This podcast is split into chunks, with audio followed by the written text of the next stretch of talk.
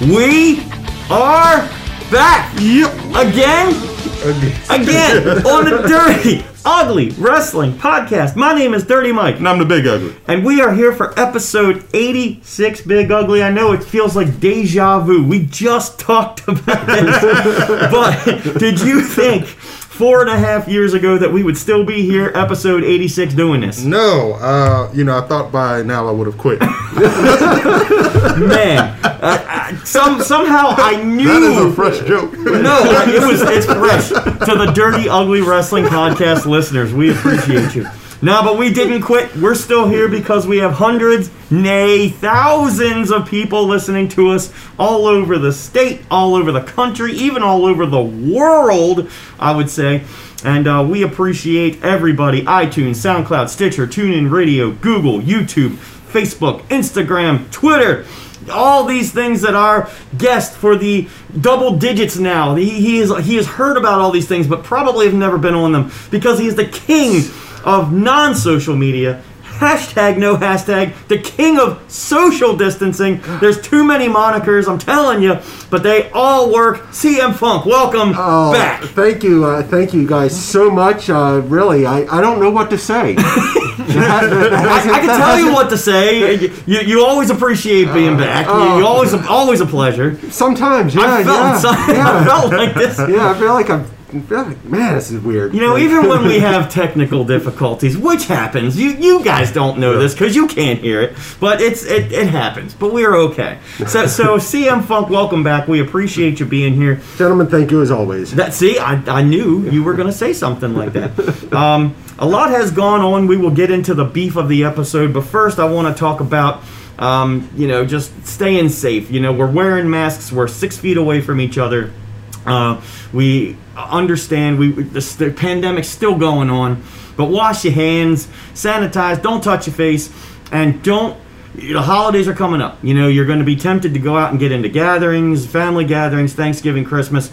Be careful, be safe. Don't do it. I mean, this is what we got Zoom meetings for. This is what we got Amazon shipping stuff for. So I I guess we're gonna shout out to them now because they're gonna they should pay us for saying that. Um, but anyway, how you doing with everybody at the Palatial Garden Estates? Everybody safe? Everybody happy? Everybody's all right? Everybody's safe. Everybody's happy. Everybody's all right. Uh, you, you you nailed it. I nailed So, it. yeah, Right on the money. That was good. That So was I'm good. glad everybody's okay. And Big Ugly, what about the Mansion uh, 2.0? Everybody's safe, healthy, happy? Everybody doing everybody's, okay? everybody's safe and good. Uh, nobody comes over, so yeah, we're all good. And uh, Bingo. and uh, we know Mrs. Ugly, no pun intended. That's just a that's Yeah. just a nickname. You know, she's kind of in the middle of this world. She's uh, de- definitely going out there, helping out, being safe. Uh, you know, helping everybody else be safe. She's doing okay. She's seeing some things in the world that might be helping us. We might be going into phase four sometime soon. Wait, there's a Facebook? I don't know. We're gonna find out. Oh. Right now we're in phase three. Some some people are in phase three, but I don't know. She's she's helping the world. She's doing okay. uh, You know, Yeah. out there helping the world. She's not sick or anything. No, no, she's been good. Good. Um, yeah, I mean they take a lot of precautions and everything, so Good. she does work with COVID positive patients. But you know, I think that that she said the numbers are going down. That's So, good. All right. And she's right in the middle of it. So, Right, yeah. and she's never been infected, and she's never brought it home for you to be infected. So, obviously, the healthcare workers are doing a, a great thing. So, we appreciate you. Thank you so much for everything y'all are doing on the front line staff. Now, um, this episode 86 of the Dirty Ugly Wrestling Podcast, take two. Um, we're gonna talk as we do about professional wrestling. A lot has happened since the last time we talked about a month ago. Um, from SummerSlam to NXT Takeover, which was NXT XXX, kind of like WrestleMania XXX was. Ah, Ah, yeah. used numbers. Vince doesn't like to do that. Will that be the last takeover that's done in front of nobody? Since Triple X was no wait, that was never mind. Oh boy. Yeah, See, you know, it's not. It's never too soon. Yeah. And it's never Oh, too late oh, either. I guess. Um, we're gonna talk about the Thunderdome. We're gonna talk about returns. We're gonna talk about surprises. We're gonna talk about uh, performances that we saw out of nowhere. Wasn't that the uh, out of nowhere SummerSlam? Wasn't that the? They all have nicknames now. Yeah, I don't even care any longer. Like, really. I mean, Gold Rush is uh, coming up. Cha- Oh. Clash of the Champions, Gold Rush. Yeah. But I, I, I don't know. I, I guess they got rid of numbers. Now they all have nicknames. Yeah, I thought Gold Rush was a show on Discovery Channel. I, I thought it might have been. I, I think some of the independent pl- uh, promotions that um, some of the folks that listen to this, there's been a gold rush in a couple of them, a couple times. But anyway, so we're going to talk about that kind of stuff. Also, a little bit later on in our episode, we're going to welcome back a guest, Michael Spedden. We all, uh, he's an actor, he's a singer, he's a performer. Uh, he's also a fellow podcaster on the Fowl Players Radio, F O W L Fowl Players Radio. Um, and uh, me and Michael Spedden talk uh, for a little bit about just life in general, COVID 19, what he's doing, what we're doing, a little cross promotion for the podcast, which is always good because we're always looking to expand. Because Big Ugly, we're on our way to 100 podcasts. Yes. Wow. Now, Crazy. you didn't think we were going to get to 86. Now, right now, you can tell me we're going to get to 100. Yeah, we're, I mean, yeah. I mean, yeah, we're getting there. Yeah, I might quit at 99. Take a cut. Man, don't do it. Because the dirty, ugly wrestling podcast doesn't want you to do it. Because otherwise, it would just be the dirty wrestling podcast. Or the dirty CM Funk wrestling. I don't know how we're going to no, I, do that. yeah, no, you can't. I can't. I the can't, I dirty can't and then that. all the monikers, you know, we can do it. So the, Just- the, dirty funk podcast. How about that? No, we need ugly in there. Yeah, it's this. It's Dirty and ugly and funk all seem like they would go together. Yeah, right. I mean, Yeah. dirty and ugly creates funk. I think. well, I mean, we kind of did. I Yeah, mean, we, kind of, yeah. We brought you in and uh, you know birthed you into this. That's terrible. I shouldn't Yeah. say that. Anyway, so we're gonna do that. Uh, Michael Spedden, and then of course a little bit later on. We're gonna, you know, wrap up as we always do, and I think Big Ugly's gonna have a little more Hall of Fame conversation for us a little bit later, That's why I'm, I'm, I'm like not talking now because I'm trying to find it. because he's uh, coming up with I it was not prepared. on the spot, ladies and gentlemen. And we appreciate it. All right, so let's uh, let's jump right into some of the, the notes I was taking. So what what happens, and as you guys usually know, on the uh, Dirty Ugly Wrestling podcast stationary, um, when something happens in the world or in the world of professional wrestling, I jot down a note, and then I come back to the note, and then it brings it all back up. So of course, the first thing I'm gonna and I'm gonna get this out of the way, but I mean, we don't want to disrespect Chadwick Boseman. I mean, come on, man. Yeah, wow. Yeah. That's just, I I mean, rest in peace, absolutely. But this man revolutionized uh, the Black Panther character and also, uh, you know, the career. He did a lot of good stuff. And he was barely in his 40s, I believe. Yeah. 43. 43. Yeah. Um, and just passed away. And we had, I, I had no idea he was battling. And, Uh, uh, I guess nobody had. no one no Yeah, one Yeah. knew no one until knew. it was Yeah. actually, you know, He was still he was still filming a movie like Right. six months ago. I mean, before all this COVID stuff happened, but I mean, you know, we, we had no idea. But and when that came out, I was just like, man, this in the in the prime of his life and just in his career, and that's just absolutely terrible and, and sad, especially with you know everything that's going on politically around the world. It just it couldn't have come at a worse time. Um, but he was extremely talented, and his work will live on forever. I've seen him in a lot of different things. He had a lot of great talents, and um, very positive, always smiling. You know, great guy. So, you know, that's a that's a rest in peace moment right there. So we gotta, you know, I, I saw Black Panther. We even talked about that on the podcast a couple times. Yeah, I we had a think, yeah, couple when, I think when it, when it came out, uh, we reviewed reviewed it on the podcast. Yeah. Uh, so yeah, man. I mean, that's uh, that one was that one was crazy. Where- where 2020 sucks, man. just yeah, all all together, we just need this year to go away, and 2021 needs to come Were you about to say where was I when I found out? yeah, I was going to ask you that. Yeah, so I was I was actually in the bed and my boy texted me and was just like, "Yo, Chadwick Boseman died." And I, I, I was just like, nah, he probably got some fake news. So I let, let me go check my real sources. And uh, but no, it was it was true, man. I, I was just blown away. I couldn't even go to sleep right after that. You know, it's just like it was. Yeah, how do you like? That's just out of literally out of nowhere. Like Yeah. that's ridiculous. yeah. Yeah, Um, but uh, and, and also just and kind of in the same vein, you know, we found at least I think I found out between this last podcast and this one that uh, Cal Ripken Jr. was battling prostate cancer, Yeah. and he um, he recovered fully remission. He's good to go. And you know, it was roughly 25 years ago that he broke the Ironman record, the 21-31 games. But I had no idea. That, I mean, that wasn't made public.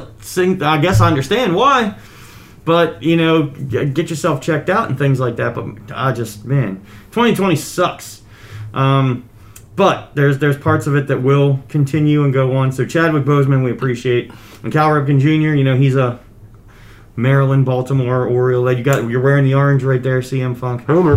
Homer. Um, yeah. Uh, yeah, how about that? So, and the baseball season of 2020 is almost over. It just started. It's almost over.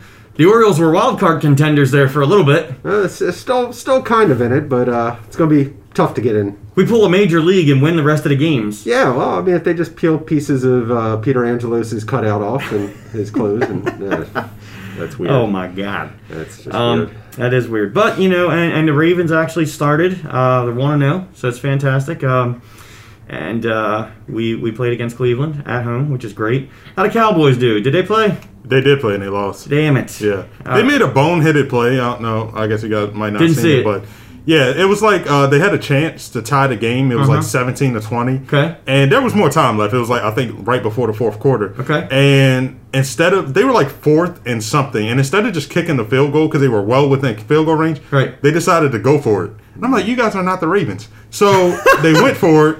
And they didn't get it, of course, and that was it. Like nobody else scored the rest of the game. But I'm like, So they had they kicked the the, field right goal there. and tied the game, it just would went to overtime. Wow. with nobody else scoring, but they they lost the game. That's just like a dumb play. Yeah. Uh, I'm sorry to hear that, man. But hey, you know what? They can come back. You never know. Uh, I got got faith in the Cowboys. Maybe we'll Yeah. see the I Ravens mean, and the game. Cowboys in the Yeah, Super we'll Bowl. Uh, or we might see the Ravens and the Washington football team in the uh, Super Bowl.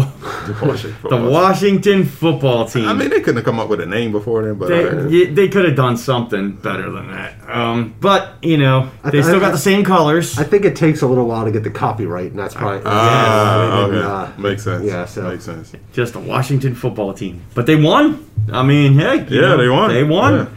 Um, so yeah, football's back, and uh, there's a couple of stadiums that are allowing limited fans, but you got to do a whole bunch of testing and t- contact tracing just to you know get in to be a fan. Um, so because actually, uh, one of the, the Chiefs game that was on I think Thursday night, they already said somebody contracted COVID from that. And they traced it back to 10 people, and those 10 people are in quarantine, and of course, the, the person's in quarantine. So they're not like shutting down the Kansas City Chiefs or, you know, shutting down the fact that they can let 14,000 people in. They, they've really taken that, that seriously if they're letting you into the stadium. Hmm. So, a couple stadiums doing that, not us, not the Ravens, not the Cowboys, even though they got that modern stadium. Wait a minute, are the Cowboys doing it? Doing They well. letting fans in? I'm not sure. I'm not because they played in L.A. Okay. so I'm not sure. If they're Yeah, letting fans in. Man, five hundred what uh, million dollar uh, stadium, that- So and, fast no- stadium. and no one there, And no one there to enjoy it, right? Yeah. And All they- that money. They Yeah. fast tracked that thing to get it done and you made it ready for football season, Yeah. and then bam, nope, nothing. Yep. And that's where WrestleMania was supposed to be next year. And a matter of fact, as soon as they said that, Big Ugly, we were like, man, we got to look into doing that. Yeah. Um, going out to Hollywood, and uh, I would have loved to see that stadium, but Now, now there's rumors that they're going to move it from uh, from L.A. or whatever for next year. Uh, I just read that this morning that they're uh, talking like apparently there's like been some big concerts that have been booked for that same weekend in the area, and they're like thinking that they might have to move it because it'd be too many people. but wait a minute, why why you got to move WrestleMania? We're, move the other stuff. right. Yes, the con- I guess the concerts are more of a short. thing But how are we gonna? I mean, by I then, how are we even gonna have big concerts or big? I mean, that's just like a couple months after December, it and all- everything's still shut down in December. it all might burn to the ground out there in California anyway. So, Well, they got wildfires happening, and that's that's bad. Anyway, just just something I read this this morning. I don't know what Rumor and innuendo. Rumor and innuendo, both. Wow. Yep. I mean, I don't see WrestleMania taking place in a big. I mean, if it does, they gotta. They're only gonna have like you know ten thousand people spread out, kind of like the football thing's doing now. You know what I'm saying? But they put a lot of money into this Thunderdome. We're actually going to talk about that real quick since we are talking about venues for wrestling. And uh, the Amway Center in Orlando, Florida, has that contract through October 31st. And then the WWE is looking for some. They're, they're trying to follow in AEW's footsteps, actually. Kind of an outdoor venue that they can put a roof on um, so that they can have a, a constant TV taping and do the Thunderdome thing from there. Uh, or And uh, invite fans back in just like AEW. It's funny that it used to be the WCW and ECW were kind of following in WWE's footsteps. Now it's backwards. AEW seems to be doing everything right these days. Yeah, they, they seem to have got the right ideas for all this stuff and all, and taking advantage of it. And I, I think WWE's just overthinking everything right now, and that's their problem. You know. That's just kind of what they do. That's Yep. what they do, right? Yeah, Yeah. exactly, so- yeah. What do you think of the Thunderdome, Big Ugly? I well, I, I will say I, I, I've actually been enjoying the Thunderdome. I think that it it brings back a bit of the bigger arena feel Yeah. than like the small uh, performance center thing they've been using. Yeah. So I've been enjoying that. I like seeing the fans on the virtual screen. It it to me it immerses me back into a little bit of just what it was like when when fans were there. Yeah. It's not completely there, but it, it gives me more of those vibes. I it's agree. not just empty black out there. You know, it's Yeah. yeah. And it's not just a couple of people s- smacking on a piece of plexiglass. Yeah, yeah, exactly, Um, exactly. Yeah. Even though they're still doing that for NXT, which they're doing from Full Sail University, um, but it, it, it, it makes sense. That's the uh, the smaller field NXT. It should be different. Uh, it shouldn't all look exactly the same. But uh, so NXT is actually doing pretty good at Full Sail as well. And then they got um, Underground. Underground. Let's let's talk about this real quick. I know, we might have touched on this last time when it started off. Raw Underground at the 10 o'clock hour. It's kind of like a Fight Club thing.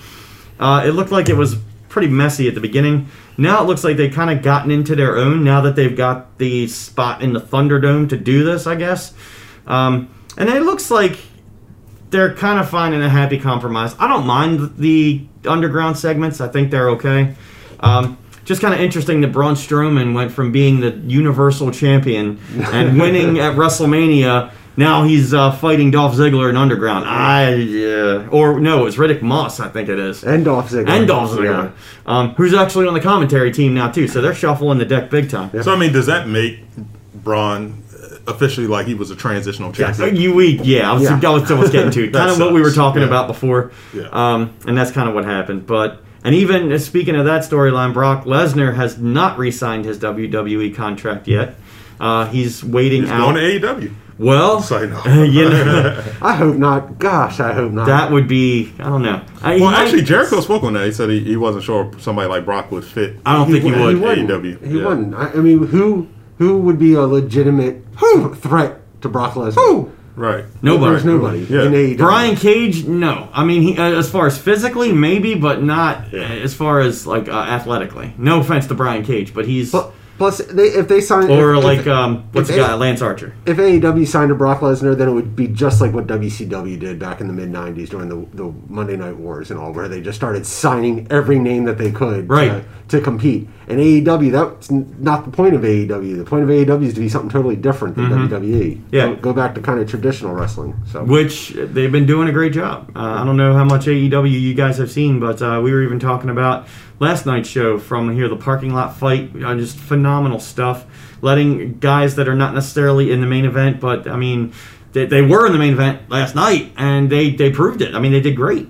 Um, but you know, speaking of all the signings and everything like that, Brock Lesnar could uh, he might just be waiting out the WWE and you know come back as a special attraction. He's that would be the smartest thing. That would he would make the most money and have the easiest schedule. Yeah. He wouldn't need to do anything. I mean, it's it's obvious that I mean, he I feel like he does this every couple of years. Yeah, You well, he does. He, he tries to get more more money, and this is like you know the little contract game that he plays. I, I just feel like, unlike most of the other wrestlers, you know, he just has I guess like a little more leverage. to Oh, yeah. play these kind of games. yeah. He does. You know, um, And Yeah. he'll win either way. Either Yeah. he comes back and gets paid an exorbitant amount of money Right, to yeah. work, or he won't come back and he'll get free time off. Well, I mean, two things with Brock too. Like, one, what's the point of him coming back while there's still no fans? You know, like there's really no, there's there's nothing to that. And Correct, two, right. like he doesn't do- sell tickets. Like it's not a big draw. Right. And two, does anybody really miss him right now? Like, oh yeah, No. and I, I, you know, and so it's like, yeah, And to your point, I think that that's why they let are letting them letting it play out because why give him so much money right now when you know his draw is not useful? Right. right, yep. Yeah. if and when they move WrestleMania or whatever, that would be a big time to bring Brock back because if you want to build ticket sales up or build a special attraction, you need to do it to your biggest show, and that that would be the time to do it. Yeah. Um, I did see uh, Jon Jones called him out though as soon as like Did he? came out. Yeah, Oh. Jon Jones. Bones. because Jones, yeah, Bones Jones has been wanting to like uh, move up to heavyweight anyway, so he called him out. But I, I'm like, Brock, I I don't think Brock is going to fight again. I mean, he's Nah. he's forty something years He doesn't old. need to. like, Yeah. yeah. what does he need to? yeah. he doesn't need to prove anything. Right. I mean, he already won the uh, UFC heavyweight championship. I mean, And it's Well- been how many years since his last fight? now? Right, right. Yeah. Like what, four, three, Yeah. three, Four or five. three, yeah. Been a while. Yeah, Yeah. But yeah, I mean, dude, the WWE is a, the perfect fit for him right now. You know, Yeah. it should be for the rest of his career as long as he chooses to do it. Um, so I, I, I like Brock Lesnar. I hope he comes back. But let's just keep going on that level uh, because the main draw right now, which is interesting, Roman Reigns came back. Okay, and he came back uh, to a little teaser promo that they did at the end of SmackDown where he was sitting next to Paul Heyman, and we're like, what the hell is this? And then Paul Heyman actually is there while Roman Reigns comes back in his first match in the first comeback, and he wins the Universal Championship. Okay, and He they're wrecked turning everything him and left. right, right, exact. That's what the shirt said. I thought Yeah. he showed up and won. That's a- Showed up and won and wrecked everything and left. Um, and now he has taken the role of basically standing there while Paul Heyman cuts a promo to explain why Roman Reigns has been overlooked just like Paul Heyman has been overlooked. And it's basically slowly turning Roman heel. Uh, so I wanted to get Slowly? your. I say, I don't even I, think it's I, I don't think I- slowly. yeah. I, I, I say he's heel. That's what I was going to ask you guys. I'd, it's definitely a heel thing, but but you know they on SmackDown recently they had him tagged with Jay Uso, who is actually the number one contender for the Universal Championship, which is wow. Um, right. So they, they kind of have him doing heel things, but he's not really doing the heel thing. It's Heyman. Yeah. Um, so I want to go ahead, Big Ugly, because I wanted to get your opinion about this whole Roman Reigns, Paul Heyman, everything. So I, I love it. I think Good. it's great. Um, I think that I think that in a way you're right. I think that this matchup with Jay is going to cement his heel turn. I think he's going to like do something dastardly or just basically destroy his cousin. Yeah. you know, and everybody loves the Usos. Right. So yeah, I think that You can't just push a button and turn Roman face after, I mean, or heel after all this time that they've been. You know what I mean? Yeah, but I mean, I feel like anytime you put somebody with Paul Heyman, essentially you've turned them heel. so Man, it's yeah, so good though, man. Yeah. I, I was I was waiting for SmackDown to come on. I couldn't wait for SmackDown, and then that was the first segment where they explained. So they basically came out, and Roman Reigns stood there with the title on his shoulder, just like Brock used to do, just stand there, and then Paul kind of stood to the back and gave his explanation. Only difference now is at the end of the promo, Roman takes the microphone and he puts his stamp on it. it's kind of like the C- CM Punk Heyman relationship. You know, Right. Punk Yeah. could talk and Heyman could talk. you Right. know? Yeah. Now, uh, uh, now Roman. I mean, Heyman can talk better than Roman Absolutely. at this point. Yeah. But and Roman does not need a mouthpiece, but that will help him turn heel, which is good because I Well, think that's what the WWE needs because it's intense, man. That- it makes you want to see what's happening. Yeah. I, I do right. I want to see it. There Yeah, you that- go. I mean, but that having Heyman there uh, with both guys being able to talk, that just proves that it's a heel turn. Like, Right. I mean, you know, like I mean, to, uh, I think you said it, uh, Big Ugly. You know, like you know, Paul Heyman, it, he, you're Yeah, heel. You know, yeah. Right. So I think it's the same kind of deal. Like you don't, you know. You know, Roman doesn't need a mouthpiece, but hey, he's got one now, and hey, it's a bad guy. So all right. Absolutely. So, what do you think about his kind of like uh, almost like gimmick change? Like he's no longer the big dog; he's the chief, and this is his island. It's not his yard no more. What do you think of that? Like drawing on his uh, his heritage. uh, if if it gets Michael Cole to never ever say Big Dog again, I'm all for it. I don't care. I don't care what it is.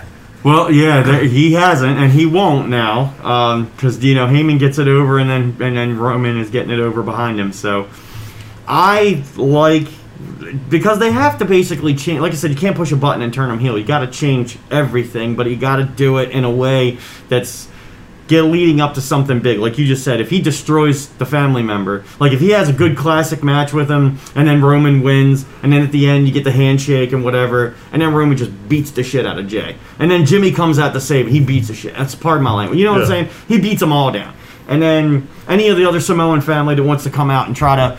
You know, take this. He beats them all down, and then he does it convincingly. Speaking of convincing beatdowns, we're going to talk about Bayley in a minute, but um, I, I you know, we'll get there. I, I, I think that Roman will, uh, you know, beat down. He's gotta Jay. snap, I, I mean, man. I think I think it, he will turn on the family and all, but I think ultimately, because that's just a WWE way of doing it. Personally, I'd rather him see start to see them bring like the Usos in and create like a little stable. Uh, a- I don't want to say a Samoan stable, but you know, bring the whole family. I mean, bring Nia Jackson. You know, you could do different things and all kind of. You know, I mean, the Usos are, are great heels too. I mean, They absolutely. Yeah, are. yeah, so I mean, they can do it either. They can go either way on that. But I, I would. I'd love that. That'd be dope. Um, Give it some time. where is the other Uso brothers? He Andrew? I think he is. Yeah. right, yeah. Okay. But um, You could even bring Naomi and turn her heel. She- Absolutely. she's, she's never really been a heel, and she's getting dogged and forgotten about in, Sure. on SmackDown. Yeah. So you know, if you can't beat them, join them. That's what it could be, you know, because I, I, nobody's going to overtop Reigns and um, Heyman at this point. So if you can't do beat they? them, join Yeah. 'em. But do they have enough superstars to go up against a faction of that magnitude? Well, if you do it right, you, you've got your your one main guy is Roman, then you got your tag team, and then your your female, you know, Yeah, wrestler and so it's that. not- Then you're breaking it down into di- different divisions. so, Okay, you yes. know, Yeah. Yeah. So it's not necessarily as stable as a stable would say. It's a lot of pieces of the puzzle that can Right. do their own thing. Do they- Right. Okay. I like it. And Heyman can mouthpiece all of them. Yeah. Shit, that'd get them all over Yeah. as Right. heels. Yeah, it's got no chance of happening. But anyway, No it's just- chance. That's what it got. I just thought I'd Um, throw it out there. That's yeah, because that would make too much sense. I mean, the WWE is still. Yeah, if you look at the products on TV, WWE is still very, very put together, very handcuffed, very scripted. You look at AEW, it's very uh, bullet point. You know, you have this, this, and this to get over. Everything else you go out and do on your own.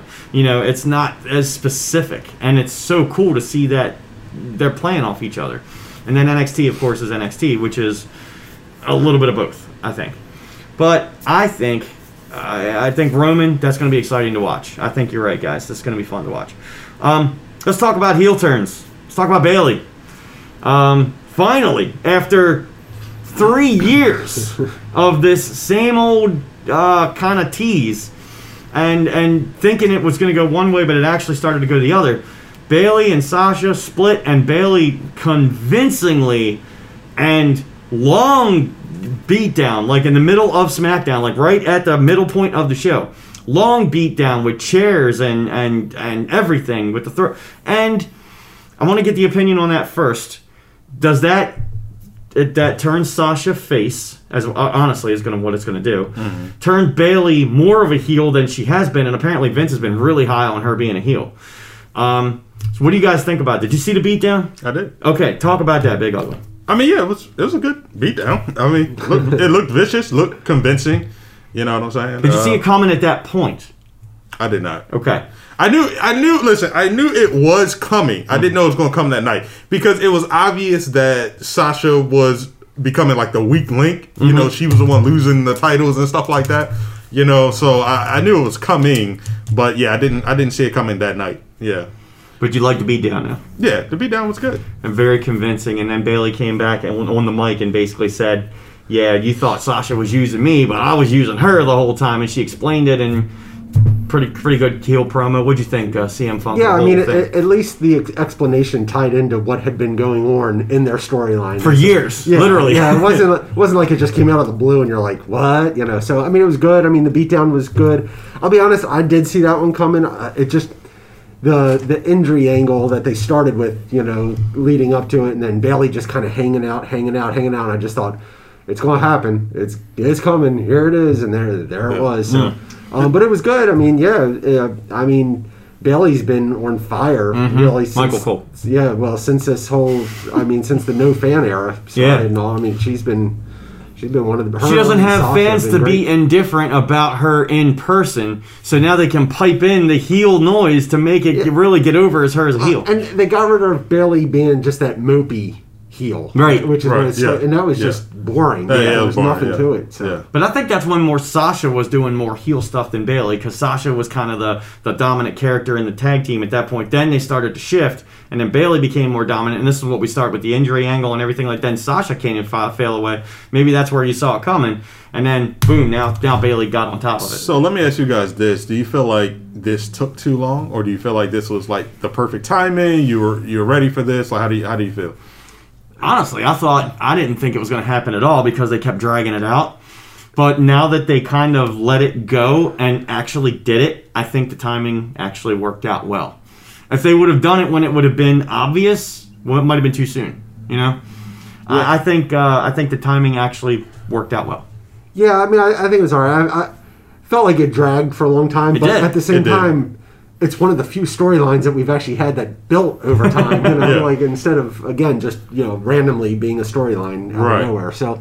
Um, yes, I mean, I thought it was, I thought it was good, and and I, I wish it would have been in front of a crowd because the crowd reaction would have just been freaking through the roof. Yeah. Yeah. But um, you know, it is what it is at this point. Same thing with the Roman thing. I mean, uh, instead of getting uh, in, introducing Paul Heyman as a teaser from a backstage promo, if that would have happened live in front of people, people would have lost their shit. Oh yeah, Yeah. I definitely.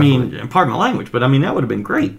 But I mean, you got to take it with what it's got right now. You never know. But we'll get back into fans eventually. Um, like I said, Michael Spedden coming up in the second part of uh, this podcast, and then we will follow up.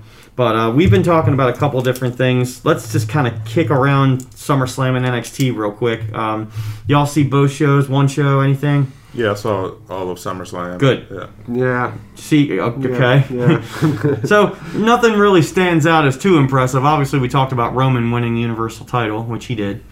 Um, anything else stand out with SummerSlam for you guys? I mean, honestly, it was uh, it was a big show in a big arena, and they did all right for what it was. But I don't Uh, think anything else really. I'll be honest. Had you not just mentioned again that Roman won the title at SummerSlam, I probably forgot. I- yeah, I, that, c- that even thank happened. you. So right, I, I was blanking on that entire show. Like that show was not memorable at all. Yeah. but yeah, Yeah. now that you brought that up, that did happen. Yeah. Yeah. and then they they had payback a week later. Um, so I mean, Uh-huh. that's another pay per view. So, um, you know, it, it was what it was. I mean, I don't think they had the the the build up as the biggest party of the summer. I don't think it was. I mean, honestly, because it was in the Thunderdome, it was bigger than anything that's happened since. wait, Roman won the title at Payback. I know. I was just thinking Right, that. yeah. Sorry, but, but it, it all blends together. so wait, what happened at SummerSlam?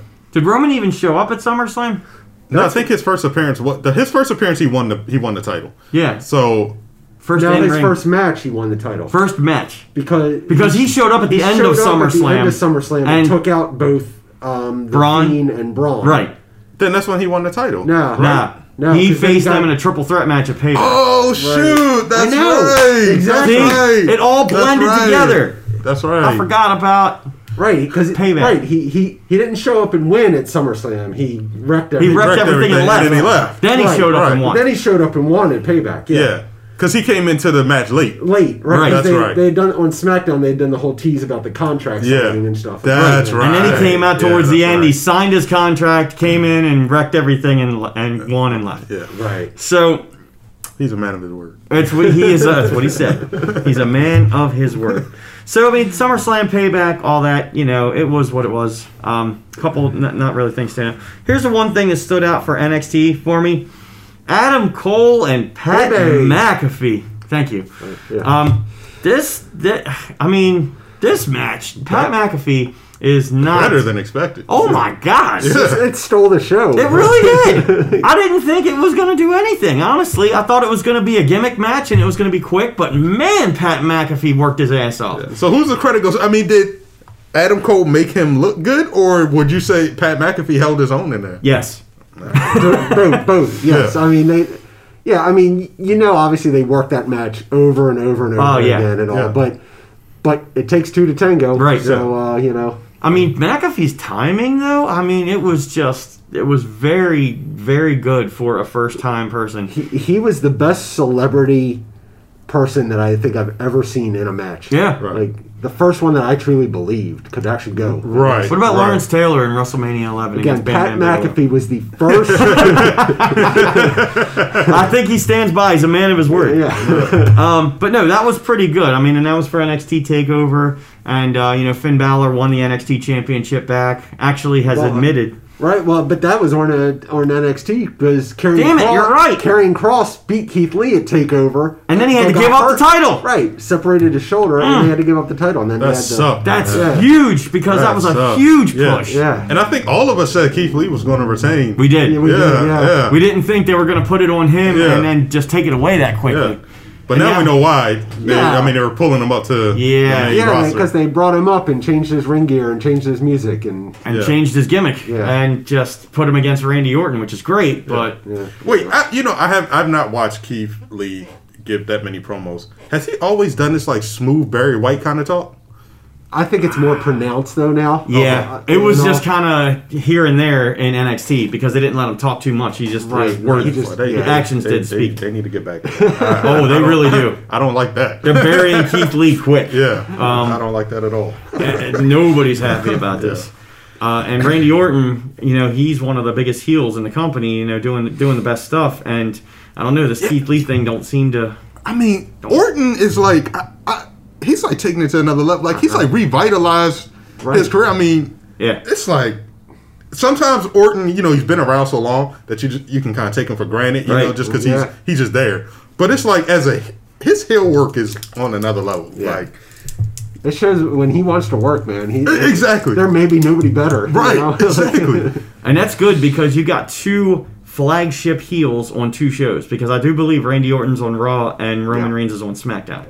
So that's great because you need two big faces without fan support. It's not going to help right now. Two big heels to start climbing mountains against. That's good for everybody. Don't forget Baron Corbin. Anyway, I did. Sorry. because he's fallen by the wayside. King Corbin. I love the whole thing they did, the King's ransom and everything, and everything they were doing with uh, what's the guy's name with the no sandals, no no shoes, no sandals, Matt Riddle, Matt Riddle. burying everything. Just it ain't working for me. Um, I don't like. Uh, I think they need to get rid of the king gimmick. I think it's, it's ran its course. But I guess they don't get rid of it till the next King of the Ring. is Well, on. Yeah, If they sort have of, another yeah, one. if they decide to do it or whatever Yeah. and all. I will tell you, just uh, the, the um, speaking of Baron Corbin and Matt Riddle. I don't know. This is a horrible segue, but Huh. so they had that fatal four way for the uh, number one contender on SmackDown. So Jey Uso and um, uh, Sheamus and yeah, all. yeah. Dude, that match was fantastic. Yes. and, and they used they finally used the uh, the screens with the uh, with the fans and stuff. Yeah, And yeah, everything. yeah. I was like, thank you, Yeah, finally, because it just yeah. seemed like a waste to have Right, the fans somebody not do anything. Yeah, yeah. yeah. it was- Anyway, Yeah, they're they're starting to implement uh, things with the Thunderdome. I will I will say this, and this is just a side note. Um, I think they've had an ambulance uh, drive away from the scene a little too much too much in the past. I think it happened a couple times at the pay per view, and now it's happened on each show. They have the ambulance rolling away, uh, and it's the same ambulance because it's the uh, Orlando ambulance, so it's the same shot. Yeah. It seems they're just wasting it. But um, anyway, You know, speaking of Matt Riddle, I, I feel like his Riddle. his time up here has been underwhelming. yeah, You know, NXT, I, I really enjoyed Matt Riddle, but um, I think he got hurt by the uh, speaking out movement thing because he got he was one of those that they Yeah, people he you know, did. someone came out Yeah, against him and yeah. then and then he's another one that needs the crowd support. Yeah. like, you know behind. sure, him. he needs that. Yeah, You know? yeah, that It's bro. the it's the Yeah. faces with that need that crowd support. Like I'm telling you, like Keith Lee with no fans in attendance, it doesn't work. Right, Matt right, Riddle, right. Same no, thing. Nobody's saying "Whoa, bask is glory." Like Yeah, he yeah. loses Yeah. something. Like when that's not happening, like his character just kind of falls a little flat now. Yeah. And same with the, all the bro stuff, which is way too much because everything is bro this, bro that. Yeah. It's like Yeah. the Smurfs where everything is Smurfy. Like, Yeah, Ah, well, I mean, we, and we've said we've the curse of coming up from NXT and going to the main All right, roster. so what about happen well, you? You're talking about faces. What about McIntyre? How do you think he's been faring? Let Let's ask a special guest coming in about Drew McIntyre. Let's Oh, accept this shoot. right here, and let me see if it works. did not accept. Accept. Let's accept it. Can I accept it again on video? Hey! Hey! Jam and Jason, what's up, man? Oh, not too much, not too much. How are you guys? Oh man, we're great. Let's um, let's turn you up and let's bring you in. Can you hear him on the microphone? He's good. All right, and let's let's see who you can see. Jam and Jason, what's going on, man? Hey, Hey, you, you don't have a mask on, but you're social distant. There is, there's uh, I'm here. I'm far away. There it How's is. going, man? hey, fantastic. And you got to see the microphone and you see the. Oh man, welcome welcome to the Dirty Ugly Wrestling Podcast. Welcome back. How, before we get into the question that Big Ugly just asked, how you been, man? How's the family? Safe? Everybody good? Everybody's doing safe. Yep, yep. I can't remember the last time we chatted, but um, my daughter moved into an apartment by um, John Hopkins. So, Ah. Yeah, so we've been busy, you know, getting her settled, just you know, taking her out, buying her groceries, and just the normal stuff, you know, getting her Oh. all settled in. And she's doing online classes right now, but keep keeping busy. Good. Fantastic. Glad to hear it, man. Uh, glad to hear that everybody's doing good. You're doing Yeah, good. you guys, you guys doing well? You guys staying safe? Oh yeah. Oh, yeah. We're we're all got masks on. We're six feet away, and uh, That's good to hear. yeah. All, all three the the Garden Palatial Estates and the Mansion 2.0 and the Mansion 1.0 all COVID free right now. Yeah, uh, Alright. yeah, Jam and Jason. Just so you know, I moved six feet away from the uh, iPad just so I wouldn't. Uh, you know, Just in case. Yeah, just, just in case. just yeah. in case. So Ah, let me get it up there. There we go. Let's see. I got the big ugly in there. So, um, Jim and Jason, we've been talking. We've been uh, rambling on about different things. The Thunderdome, SummerSlam, NXT. We just had a question about Drew McIntyre. Big Ugly, would you ask that question again? Yeah. So my question is, uh, Dirty Mike was saying that you know he feels like in this environment where there's no fans, it really hurts the faces. Uh, you know, you think about Keith Lee not having that fan reception. We are talking about Matt Riddle. How has Drew McIntyre fared as a face in this no fans uh, arena business? I think he's done good. I think he's done really good. Uh, he's had some great matches. Um, he's done some okay interviews. Some of the ones leading up to WrestleMania were pretty good. Like the first couple of ones, like during the shutdown weeks where they had to, you know, go. I thought, for some reason, I think he works better, like having a quieter voice instead of just being out there screaming. He's one of the few that does that very well. Um, yeah, I think he's done a great job. The best he could do in the Uh, current circumstances. I agree. I mean, Yeah. yeah. That's a good point too, because normally if you're out there with 10, 20,000 fans, you're even in talking in a microphone, you're yelling a lot of the time, uh, because you got to get your you got to get your point across over TV as well as the arena, or else nobody's going to hear you. But because Drew can use that quiet tone and uh, use the camera to his advantage and everything, he's been doing a great job. And like you said, Jim and Jason, he kind of got thrown in right before this, you know, during this COVID thing starting. So he was in there from scratch, but he has held his own, and I think he's had a pretty good run as champion. Yeah. And uh, it's gonna it's gonna take somebody very Better than significant to Braun dethrone him. Yeah, well, Braun. Yeah, when you compare the two, that's true. Oh my goodness. Well, Braun Strowman had, uh, you know, he fought the Miz and Morrison in one match. That, yeah, that happened. I Yeah. think. Uh, anyway, He also wrestled with like an eight year old before. yeah, so- he did. Now, see, At Braun. WrestleMania, at that. WrestleMania won the tag team championships, and Braun Strowman as an attraction. That's that's good for him because his legitimacy has gone by the. We talked about this a lot. He, his legitimacy as a big main eventer has gone way way bye bye. I mean that that transitional run as champion that he had might have all been set up to have Roman win the title at Payback. You never know. I mean, not even Bray Wyatt, the Fiend, is transitional at this point. He had the title for a week. Because I believe the Fiend won it at SummerSlam from Braun, if I'm remembering this correctly. And then Roman won it at Payback. Am I remembering? Yeah, the next week. Yeah.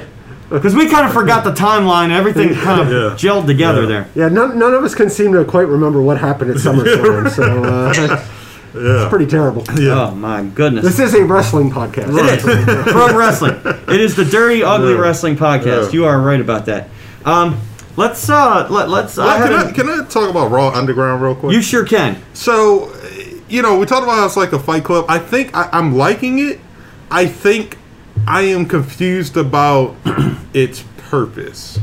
Like, like it's, it's like okay, so they introduced it, and it's happening, and I'm like, okay, this is interesting, but like, where's it going? I feel like they never set up like an actual purpose or like what and maybe I missed the episode, like what the rules are, what like it's just they just started. Yeah. And uh and, and like sometimes I'll be like, okay, I like the realness of it, like the look of it. You can tell they try to be like a little more intense with what they're doing. Mm-hmm. But then it's like I remember it was the Kevin Owens versus Aleister Black mm-hmm. match like a Oh. week or two ago, mm-hmm. and they were they literally were in the middle of fighting, and they would cut to another match. they cut to I think Dominic and and and uh, Murphy. Yeah. and then they went back, and I'm like. How long were these guys fighting? Like, I mean, like, like, you, you, you took me out of it because this is supposed to seem so real and intense. It's like, yo, it, you know, if this was like really Fight Club, eh, I mean, the, the match it's going to be over in a couple minutes. You Right, know what right. These guys been fighting in a street fight for 40 minutes. right? Come on, like, Suspend your disbelief, I Big Ugly. can't. I can't. Well, What do you think of Raw Underground, Jamie Jason? I, I haven't really actually seen it on the screen. I've seen some clips online and Uh, you're so know, lucky. Listen, Yeah. yeah, I, I don't know. Raw is just too long. I just don't watch it anymore. I, three hours is just too much for me on a Monday night. That's true. SmackDown has its corny moments, you know. I mean, it has its issues, but I feel like that show just flies by. Like I turn that on, and next thing I know, stuff's happening, especially with Roman on there now. Really Yeah, like the Roman buddy. character. Yeah. Stuff's happening. That show flies by, and to mean, that's must see TV. Like every Friday now, Yeah. especially since Roman turned, I'm watching SmackDown. But Raw, I just can't bring myself to watch it. Yeah, the, the, Um, for the Raw- Underground, I almost think it should be its own show. Like maybe I On the should network, Raw maybe. two hours, and then have maybe the first hour just be solely Raw Underground. Like have it give it a little more structure Yeah. or something. Or throw it on the throw a title network. in there Yeah. or something. Make, give it have a championship or an underground championship or something. You know, some kind of something that, that they're fighting for. Prize. Right, right. Like, what's the what, what's There's the no point? purpose right I- now. I guess the only thing I can take away is that it's just supposed to be uh, for people that like you want to take your anger out, or if you're just you just want to fight. yeah. Like, Like, like, that's ha- it? ha- have some cash exchange hands or something. you know? Right. Like, have there be Yeah. some stakes to this whole Yeah. thing. Yeah, exactly. Yeah. They're still feeling Yeah. it out, I guess, Or right just now. yeah, or just explain that this is Fight Club. Do something. Tell us something. like, uh, but you know what? Speaking of this, I also wanted to talk real quick about the breakup of the Iconics. Oh, I, think, I think we're all like Iconic fans. No. Okay, Yes. cool. All right. So first off, how did you guys feel about the breakup in general? Uh, Wrong move. Yes, Terrible. Terrible. man. I, I thought I thought the same thing. I- I, didn't wrong. understand it. I mean, here's a team that was super over at the last WrestleMania. Yes. And your decision is to one take them off. Of, one, you don't do anything with them when they have the titles. Then after they lose the titles, you take them off TV for a couple months. Then you put them back, and a couple months later, you're breaking them up. I, I don't understand the logic here, Uh, but I know that I feel like what's happening is is that. I can, I can see it. The writing's on the wall. Peyton Royce is their Shawn Michaels. They think she's going to be the breakout star of the group, and they're setting her up to be the next big, you know, good Yeah. thing. And then Billy Kay is, you know, the Marty, Marty Jannetty Jannetty. going to fall by the wayside, right? had, had, had Peyton Royce put Billy Kay through a plate glass window, I'd have been all for it. But no, it didn't happen that way. so, Right. yeah. And so I, I don't and so I felt like the breakup itself, they didn't even do it with any care. They they lose the match. Next thing you know, later on in the evening, they're just in Raw Underground for some reason. And then out of nowhere, Peyton Royce just decides to throw Billy Kay in the matches. Wh- What was that for? And then then they had the one-on-one match, and then they hugged then at they- the end. Yeah. it was like it was I didn't. I, d- I and don't. nothing made sense. And and when you think about what just happened with Sasha and and Bayley and how much care they took with that friendship breaking up, Right. Here's a literal friendship, Right. All the way from the other side all of the way from world. high school, Right. and like you really could have had something here, and it was just like, how can we get through this? Like, It- well, they'll, they'll probably end up doing the same thing with the Riot Squad, or that they did with the Riot Squad. Yeah. They'll pull them back together in a year when they realize this isn't going to work. Yeah, You know? So, yeah. Hopefully, it doesn't last a year for them to figure this out. But and that's, and that's the other thing is that re- you sacrifice the iconics for the Riot Squad. Right. Which is another on, back together, fall apart Right. issue. Like, no, I can't. And the other girl doesn't even work for the company no more, right? The other Riot Squad Sarah member? Logan now. No. Right. Yeah. She's pregnant, by the way. oh, fantastic! Oh, Good yeah. for her. Yeah. Um, well, yeah, I just, no, that's that's one thing I didn't agree with at all. I actually had a big X through that on my notes because I hated it. It was terrible, and uh, hopefully they change their minds because that was bad. Um, so thank you for bringing that up. Go ahead. The only way they change their I was mind. going to say, what does Vince have against tag teams right now? What has he always had against tag teams? I mean, he But, just no, but, you, but you can't even say always, because I say, like, in the 80s, like, you had the Heart Foundation, Killer no Bees. now, yeah, back in the '80s, Yeah. and oh yeah, they Oh, they yeah. were tag team dominance, fantastic. Like, where, where did he lose this in the last 20 to 30 years? Like, it's I don't know. Just- I don't know what happened, but I mean, AEW's picked up on it. They're doing great stuff with tag team work. I, even NXT, NXT's got some pretty good stuff with tag team work. Um, I don't, I don't, Especially five years ago. Like, five years ago, NXT tag teams were main eventing the, yeah, the takeover. Right. You know? Well, Which they should have let, been. Let, us take a second here, and all. I I don't want to run over on the segment, but let's take a second. All right, women's tag teams in WWE. You got Nia and Shayna. You got the Riot Squad. Go ahead. Anybody else? I can't. Anybody else? Oh shoot, I think that's it. uh, what is it, like- Lana and Natalya? Maybe no. oh right, yeah. Forgot about they're, that. they're kind of putting them together. Yeah, like It's They're just really they're just shoving people So- together. But Yeah. when And- when you have an actual a right, legit a tag real team. tag Legit. team. Yeah.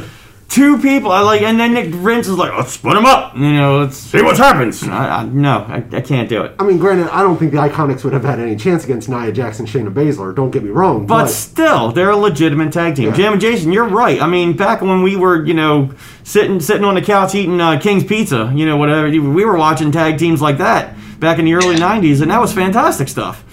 Um, even in WCW, the, the tag teams were you were hot. You know, I'm just man. I don't know if if it's Vince or if it's anybody else who's running the show, but it's just wrong. Wrong. It's Yeah. wrong. Um, who's, the, who's the other tag team that just broke up? Andrade and um. oh, uh, Angel Garza. Angel Garza, right? And they're just pulling all three of them apart because they want um, the, the Zelina Vega. They want her to be a women's competitor now. to Which is fine. I love Zelina I'll take Vega. that. She's fantastic. Yes. Yeah, he is good. But Andrade was really getting pushed far up to the moon, and now he's getting put by the wayside. Yeah. So uh, here's the thing: Can Andrade make it without Zelina Vega? No. No. Because he can't barely speak English. Like, first of all. Yeah, He, can't, he can't cut a promo. so Yeah, he can't cut a promo, so he's- gonna he's dead in the water. Yeah. Yeah. So I wasn't. I wasn't sure if this if that was Angel legit. Garza could do. Yeah. Oh, yeah, you got legit. Yeah. Okay, because I wasn't sure if he was just playing up to like the uh, what is it, Mexican Mexican heritage. You know. No, uh, he can't. but- okay. Yeah, he can't cut a promo. He can't. Okay. He didn't do it in NXT either. Like, they didn't let him talk at all. Right. And at least Angel Garza, he can talk. Yes, he can. And, and he's got a character. Right. You know, that, that whole Yes. Rico Suave, Suave, thing, yeah, you know, I mean, yeah, it's yeah. it's a it's a great great Him and. Charly Caruso is a great storyline. I want that to come to fruition. You know Yeah. what I'm saying?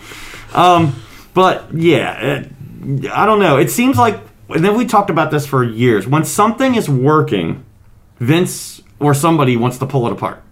That's just that's kind of that's what's happening.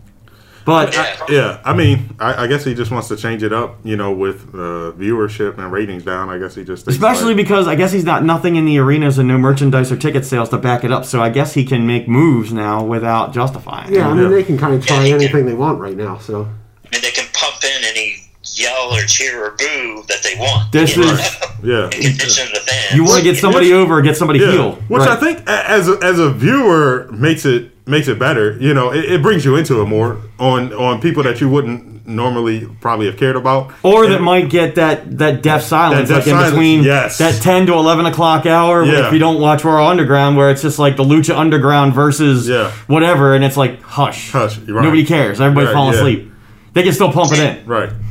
Yeah, And then I, I was going to make a point of kind of bring that around to the Thunderdome too. I kind of would like if they still had the two or three rows of the NXT wrestlers there, just to give it more of a organic feel, like a more natural feel, like when something does happen. and- Okay, so you want to see a little mix of the two. It's about thirty seconds off or something. you know, the, the cheers happen about thirty seconds after a move. You're something. right. Yeah, because it's um yeah the, the timing is off. Yeah, that could work. I mean, I, I, I could see that. They still got the barrier up, so why not? you Yeah, could put the plexiglass, just the first couple rows, or even just the Yeah. first row, just just around the barricade.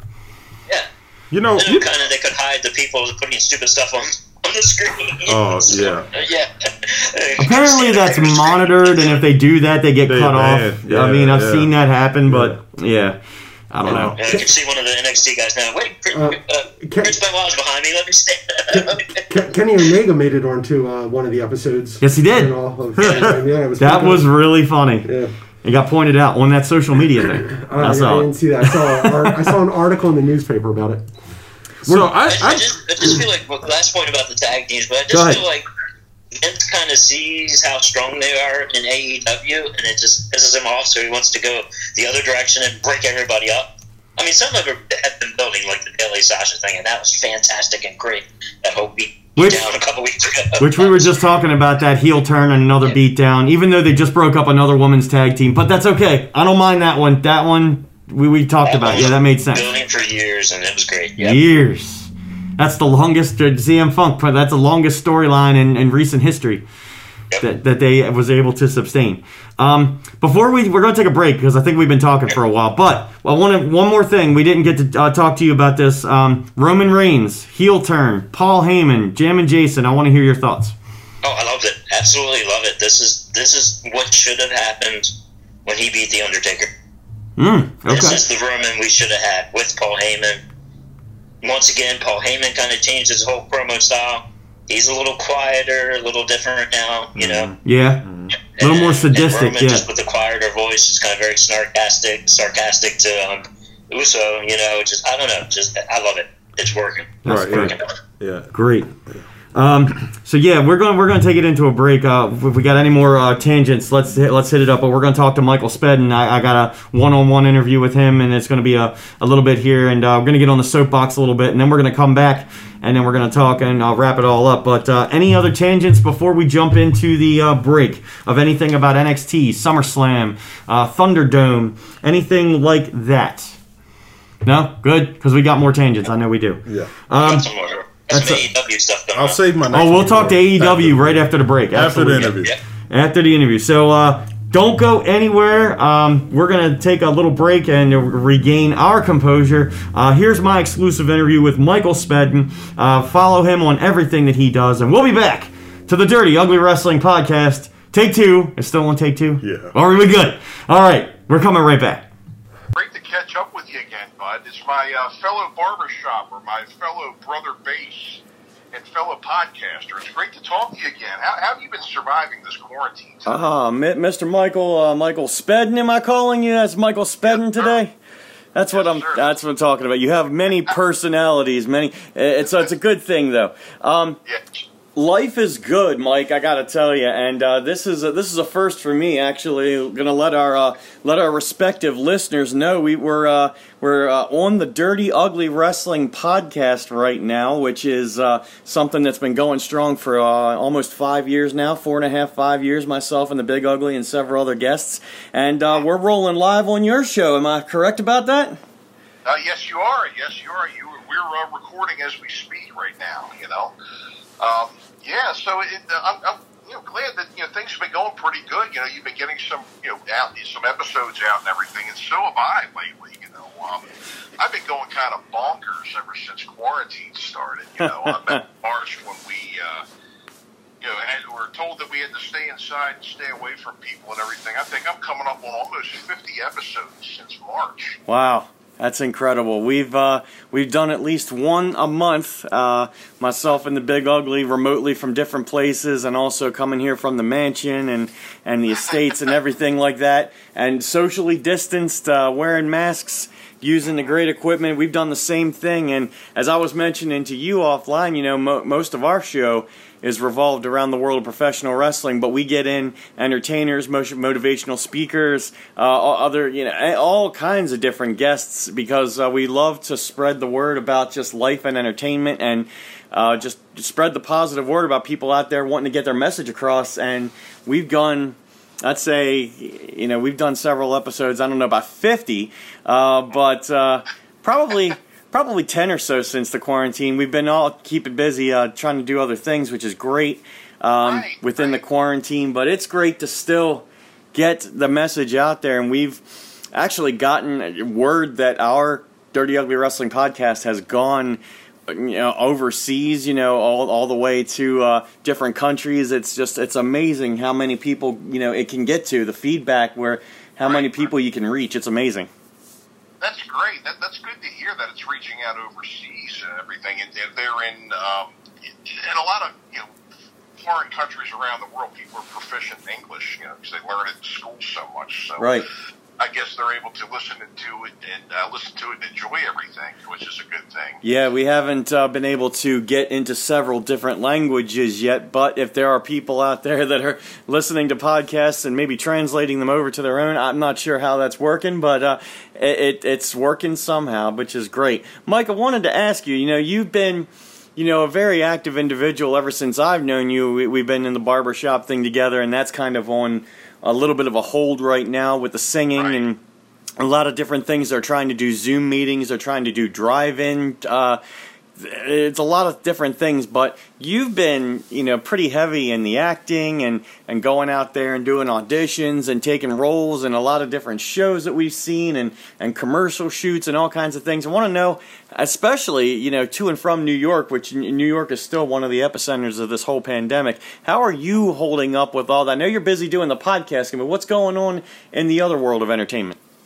Well, as far as auditions go, everything is being done remotely nowadays with Zoom and Skype. Uh, there are no in-person uh, auditions anymore. Uh, I think the last one, my, my wife went to one in Philly.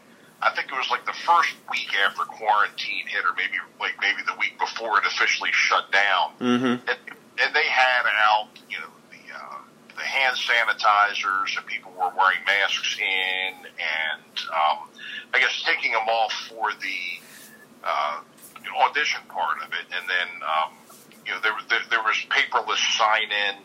Uh, somebody would check you off on their own clipboard instead of having you sign in. So they started taking precautions for it kind of early on. But you know, you know I've not been to New York since February. Um, it's just been shut down, and there's really nothing else you can do uh, Yeah. except wait it out. But you know, it's really uh, kind of a new chapter has turned over in auditioning right now because people are buying equipment. Uh, people are having courses online on how to record your uh, auditions at home.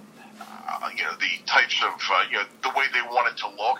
Um, I'll tell you what, if I owned stock in one of those companies that sells backdrop screens, I'll tell you what, I'd be a rich man right now. Probably- Backdrop screens and plastic Yeah. dividers and uh, signage for like uh, having signs on the floor for social distancing and then things like that. Things you would never even thought of. Yeah, there's a lot of right.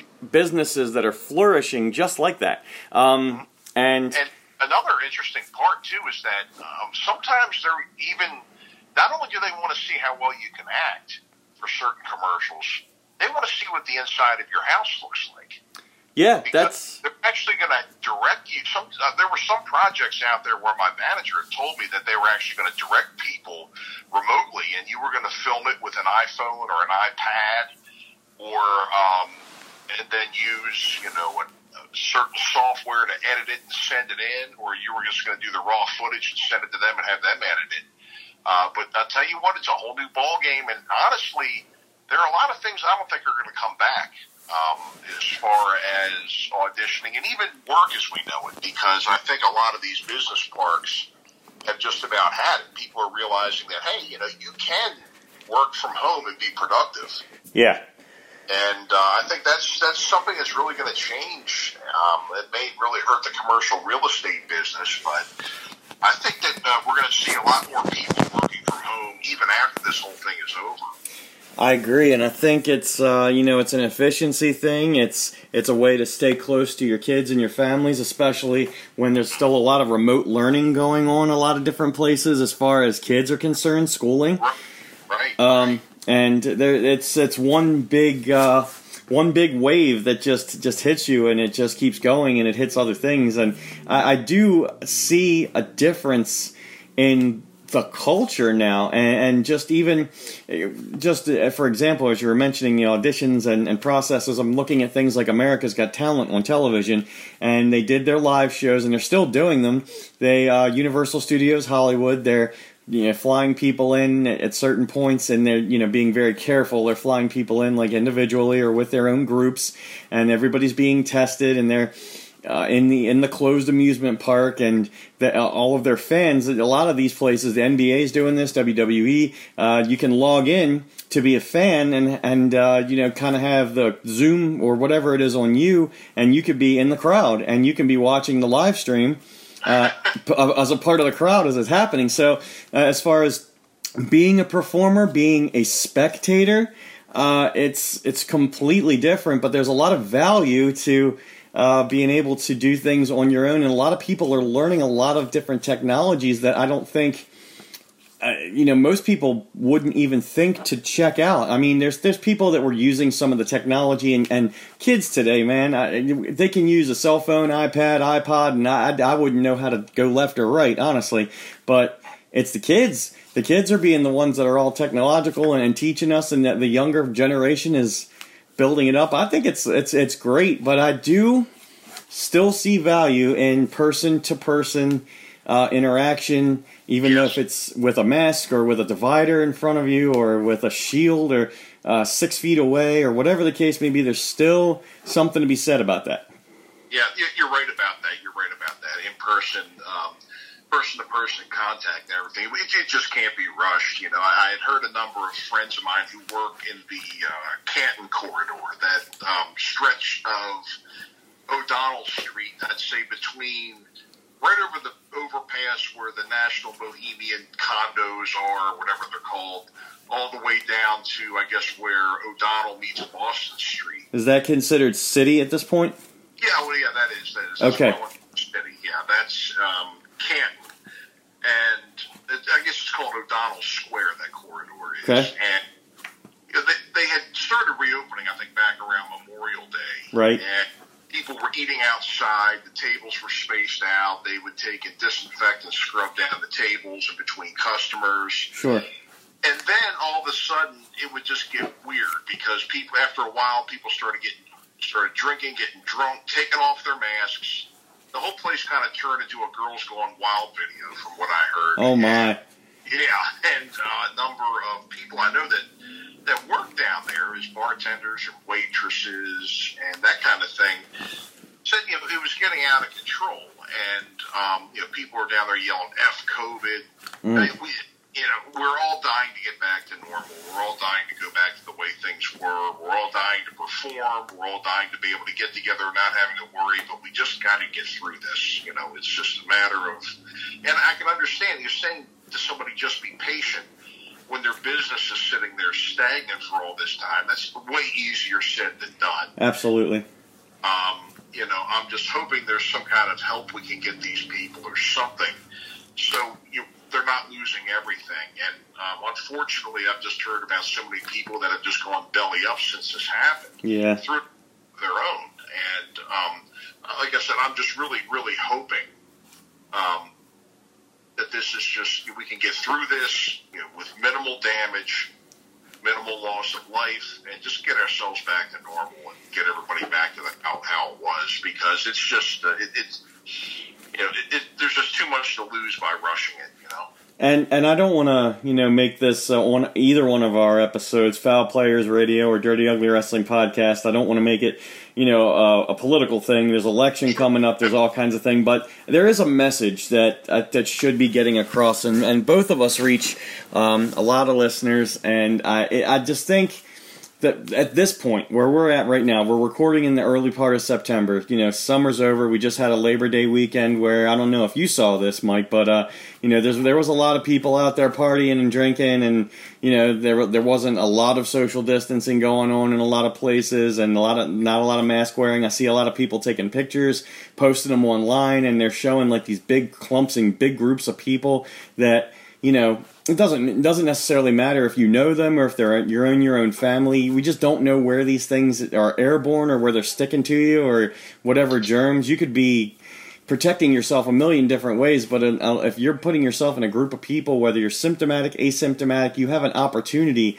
to either catch it or give it, and we we just don't know enough about COVID yet uh, as as individual people to to protect and say, hey, we're, we'll be all right, you know. And if we get sick, you know, we, we'll we'll bounce back. Nobody knows this, so Nobody, yeah, because I mean, you're hearing uh, it, it was a little more looking like it was a little more cut and dry earlier, saying you know, younger people didn't get it, only old people are dying from it. But then I'm hearing about younger people getting very, very severe cases and dying of it. Um, right, We're hearing all kinds of new things about this, and um, again, I mean, I'm not a scientist. I mean, I just know that I'm not a spring chicken, and I'm just not to where I can really. I mean, it, would- it would be a real roll of the dice if I went out and started really interacting as we used to. Yeah. Um, for me, um, you know, and I think about too with my foul players. You know, I've got a number of people that are you know a little bit older in the group that have had some issues in the past where they're particularly vulnerable. And as much as I miss everybody, and as much as I'd love to get everybody back together to be able to perform, you know, get the old band back together. mm-hmm. It was the chorus. You know, I miss singing with the chorus. We all do. Chorus of the Chesapeake, man. It's been way too long. It's been six months, and a lot of these guys are used to doing it once, twice, three times a week, and different singouts, different competitions, and a lot of those guys are, you know, uh, the folks in their, you know, uh, older years. You know what I mean? But a lot of people who have not, you know, don't have a exactly clean bill of health. But I mean, they they can't take any risks like that. You know, can't take or give any risks and we miss it. But the thing is, to get back to any semblance of that, I think we all have to. There's there's a couple of major things that they keep talking about that they've talked about for months and months and months. You know, wash your hands every chance you get, sanitize every chance you get. Because i mean we're going back into these places and like you said earlier people are disinfecting between you know tables or whatever but we can't bank on that. You know take your own sanitary wipes and wipe down your own sitting area. Keep your mask on while you're not eating or drinking anything. Try to stay away from groups of people that are not your own.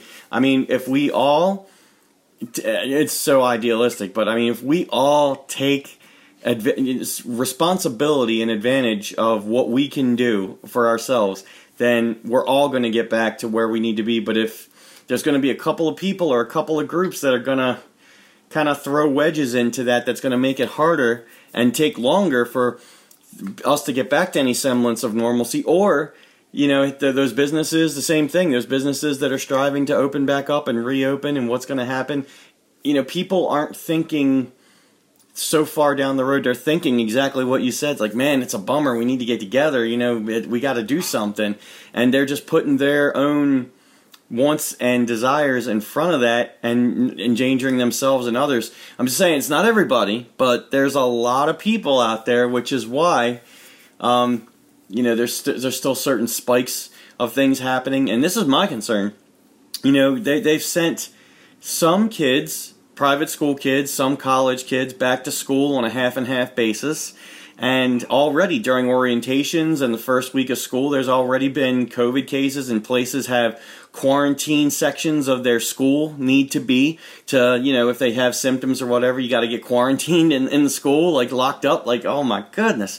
Just, I mean, just I'm sorry. Again, I'm I'm on a soapbox right now, but I'm just saying I want people to listen and just not understand that you know you, the simplest things, and just take your time and be patient and do your part, and we will all get back to where we want to be that much quicker. And at the same time, we will all be more conscious of our surroundings. I have enjoyed the the couple of places that I've been privileged enough to go that have all the social distancing and the masks and the sanitation. I think there's more protection now for people to either you know get sick or get unhealthy or anything like that. There there's more consciousness now than there was 6 months ago before this whole thing started. Yep, yep. But because COVID's not at the top of every news story right now like it was 6 months ago, people are becoming a little a little complacent with it. Um, right. and we've got Halloween coming up. That's a big, you know, kind of thing for groups of people, kids. We've got Thanksgiving coming up and Christmas, and it, they're all big, you know, for spending and, and, and shopping and uh, you know outdoor or indoor, whatever the case. A lot indoor, a lot of stuff because it's going to be too cold outside. So got to think ahead, and we don't want to be quarantined. You know, we don't want to go backwards. Is the thing No, I'm saying. So again, apologize for the soapbox, but I really care about everybody that's listening to this, and uh, I want us all to get back to what we're doing. So please, you know, distance yourself, wear a mask, uh, wash your hands, sanitize, take uh, responsibility. Don't gather in groups, whether you know them, whether you don't, because um, you just never. You never know. If you can do something remotely, if we can do things through the podcast world like this, if we're doing it on our phone in our own, uh, you know, in our own places, then that's what we're going to do for right now. Right, right. And again, I, again, again, too, you know, I can't blame people for having cabin fever and wanting to get out and you know just not live their life in quarantine anymore. But you know, we just got to get through it. You know, and I just keep telling people we just got to get through it. You know, we got to get through it. You know, um, you know, some other things I wanted to mention to you too. You Yeah. Know, speak, Let's talk about something other than. doing all you know, doing all this podcasting and everything. Yeah. I've had I've, I've been happy to announce I've had some pretty uh, some pretty interesting guests on lately. If you want to check out Foul Players Radio, um, and um, I've had uh, let me see, I had Larry Hankin on not too long ago. Larry Hankin was uh, Doobie in Planes, Trains, and Automobiles. Uh, he was uh, Larry Butts. Charlie Butts. He was Charlie Butts in Escape from Alcatraz. He was in, oh God, many things. He was the Kramer, uh, fake Kramer in um, Seinfeld. Uh, he, he's got just an impressive resume. It's a really enjoyable show to talk to him. Uh, you also had Jack O'Halloran on, who played uh, one of the villains, Superman. Uh, Superman 1 briefly, but Superman 2 throughout most of the movie. He played Non. He was the big guy with the beard. he was a former heavyweight boxer, actually in the '60s and '70s, who was in line to fight Muhammad Ali, and um, was very close to was very close to you know, being able to do it, but just didn't quite get there. And uh, he did fight Foreman, he did fight Ken Norton back in those days, and he has lots of great stories to tell. And I've got some other great ones coming up too, which I would like to announce, but I really don't want to because I'm afraid that something will happen or, you know, um, and I won't get it and then it won't happen. So, um, but, but things have been good at Foul Players Radio here. And um, I'm always glad to reach out and catch up with you every so often. I think we kind of get, we've gotten together just about quarterly um, ever since we kind of met each other, you know, started doing this together. Um, yeah uh, you know, it's just a shame. You know, I, I really miss the chorus too. It's it's not only just the singing, but it's the camaraderie. You know, you get to see people saying hello and seeing how people are doing and everything is really the. Uh, really you know, another thing that I miss about it, you know. I do too, and then you, everybody can always check out the chorus of the Chesapeake on Facebook, like and follow, and uh, check out the posts. You know, we're always find, trying to find a way to uh, expand the organizations even virtually, and even Dundalk.org at the website. Uh, they're still they're still going. Um, they're still you know trying to. Matter of fact, they did just um, something with a Legacy Quartet, like you know the best of the best uh, kind of thing, and that that's always been phenomenal. And they they're trying to uh, keep everything going. The Harmonizer magazine is still out there, uh, coming out once a month, and it's uh, everybody's still trying to go. And you mentioned all these great people uh, that you have on your show, and I've got to, uh, you know, I would love to, you know, get hooked up with any of them, and they're they're more than welcome to come out on the Dirty Ugly Wrestling podcast. It's a, you know, it's a, it's a different form of entertainment. You know, with like I said, we circle around professional wrestling, but we've had. Um, you know, actors and singers, and, and of like yourself, Mr. Jimmy Fitzpatrick, who's been, um, you know, all up and down the, the world of acting and, and singing and performing. Um, Oh, absolutely, absolutely, one hundred percent. Uh, uh, Jimmy Fitzpatrick, and he's a great friend of mine as well. And not only that, but uh, professional professional wrestlers and uh, actors and performers, and who are also, you know, teachers and. Um, uh, accountants and all you know everybody has so many different talents. And um, we've had the, the pleasure, pleasure of speaking to so many of them in so many different organizations and so many different walks of life. And you know, definitely check out the Dirty Ugly Wrestling Podcast archives too, as well as the Foul Players Radio, and uh, we can get them all together and start expanding the audiences, and that's what we're so privileged and proud to do, and glad we can do it, Mikey. It's just a lot of fun just catching up, man. It is. It always is, Mike. It's always a pleasure to catch up with my with uh, the Brotherhood of the Base, as we call. that's right. Well, yeah, Brotherhood of the Base. So we're we're the Bob or B. That's right. Maybe the boob. We don't want to be the boob, and that doesn't make sense. But uh, we, have we, we have enough boobs. no, no, no kidding. Um, yeah. I tell you what, we are um, Dirty Ugly Wrestling podcast can be found on uh, iTunes, SoundCloud, Stitcher, TuneIn Radio. Uh, you can also Google the Dirty Ugly Wrestling Podcast and find us in about 10 other places. We do have a Twitter, Twitter handle at DU Wrestling uh, Pod and also on Facebook, Dirty Ugly Wrestling Podcast and uh, Dirty Ugly Wrestling at gmail.com.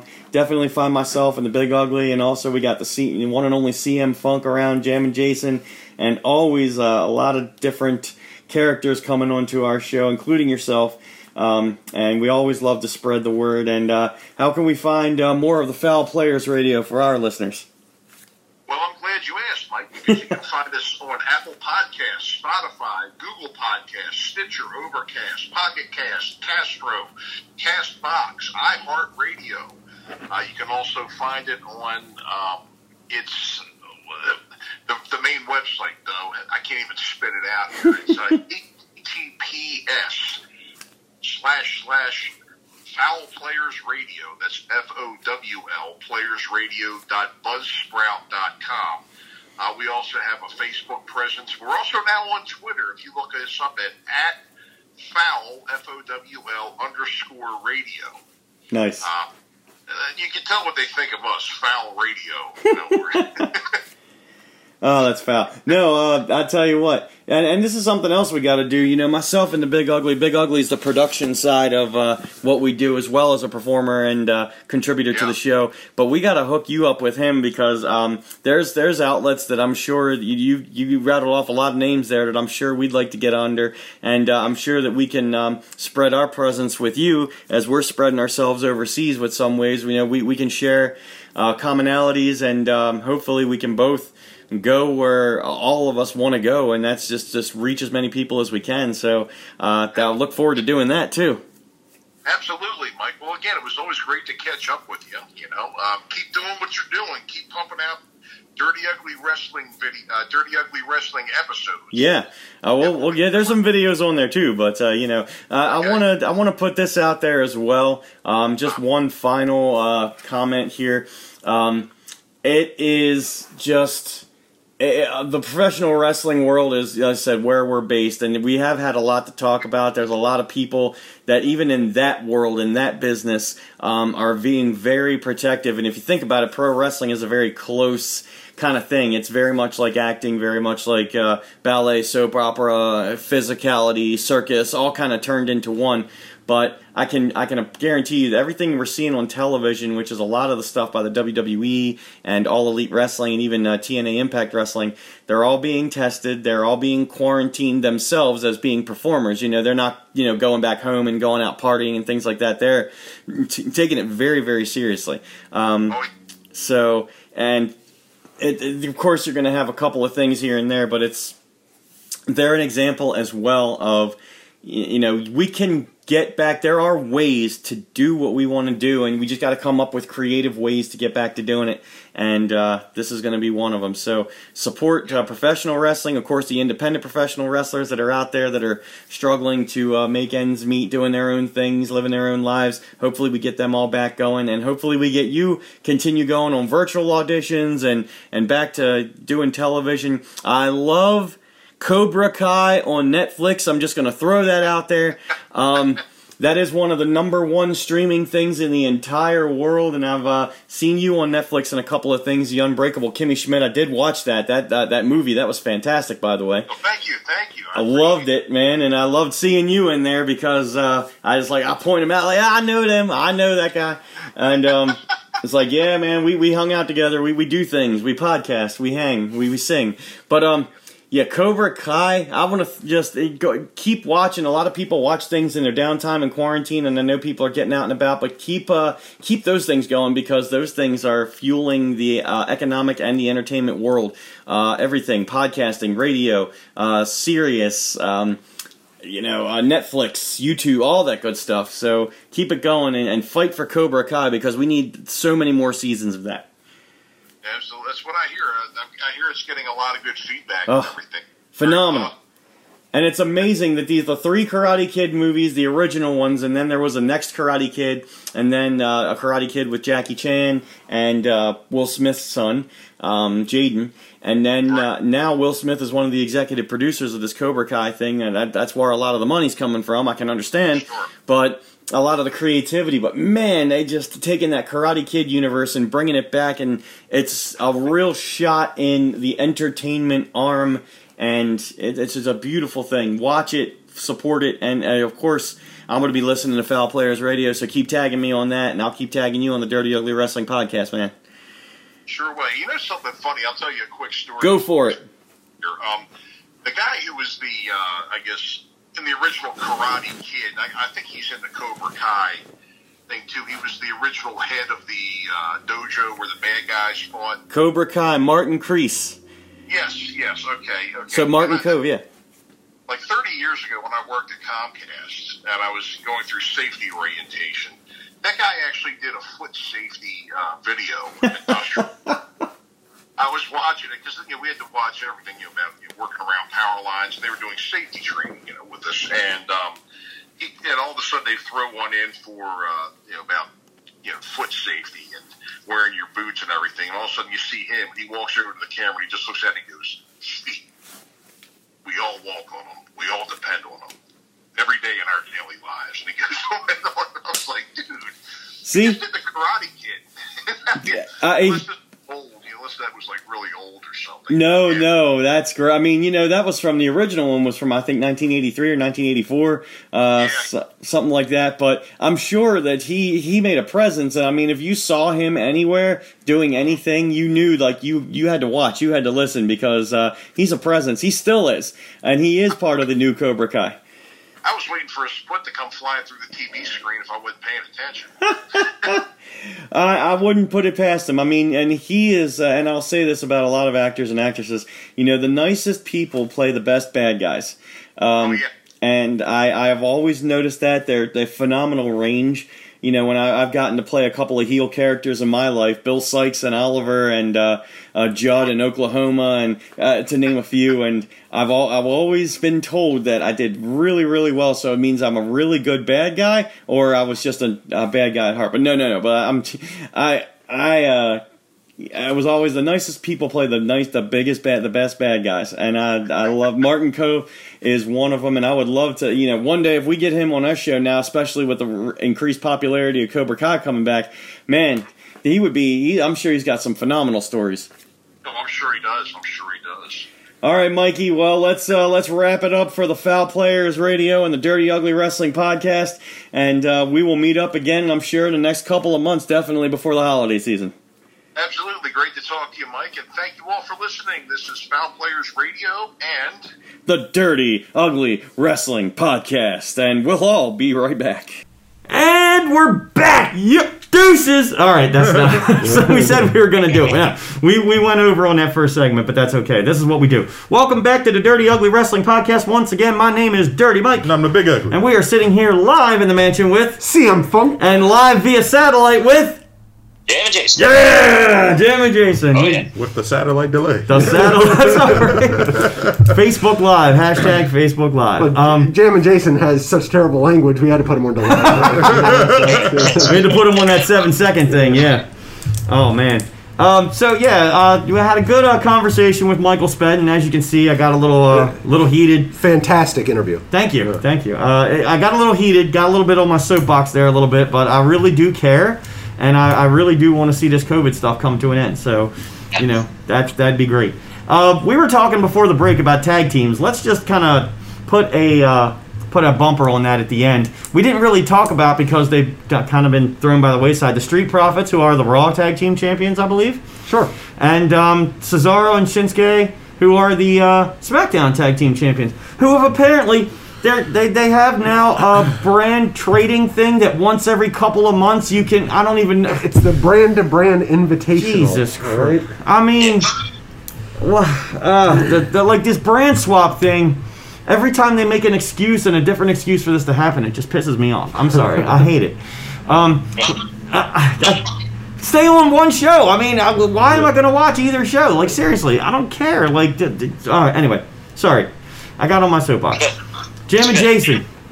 Well, I think on Raw with the because now the Viking Raiders are injured. One of them's injured. Right.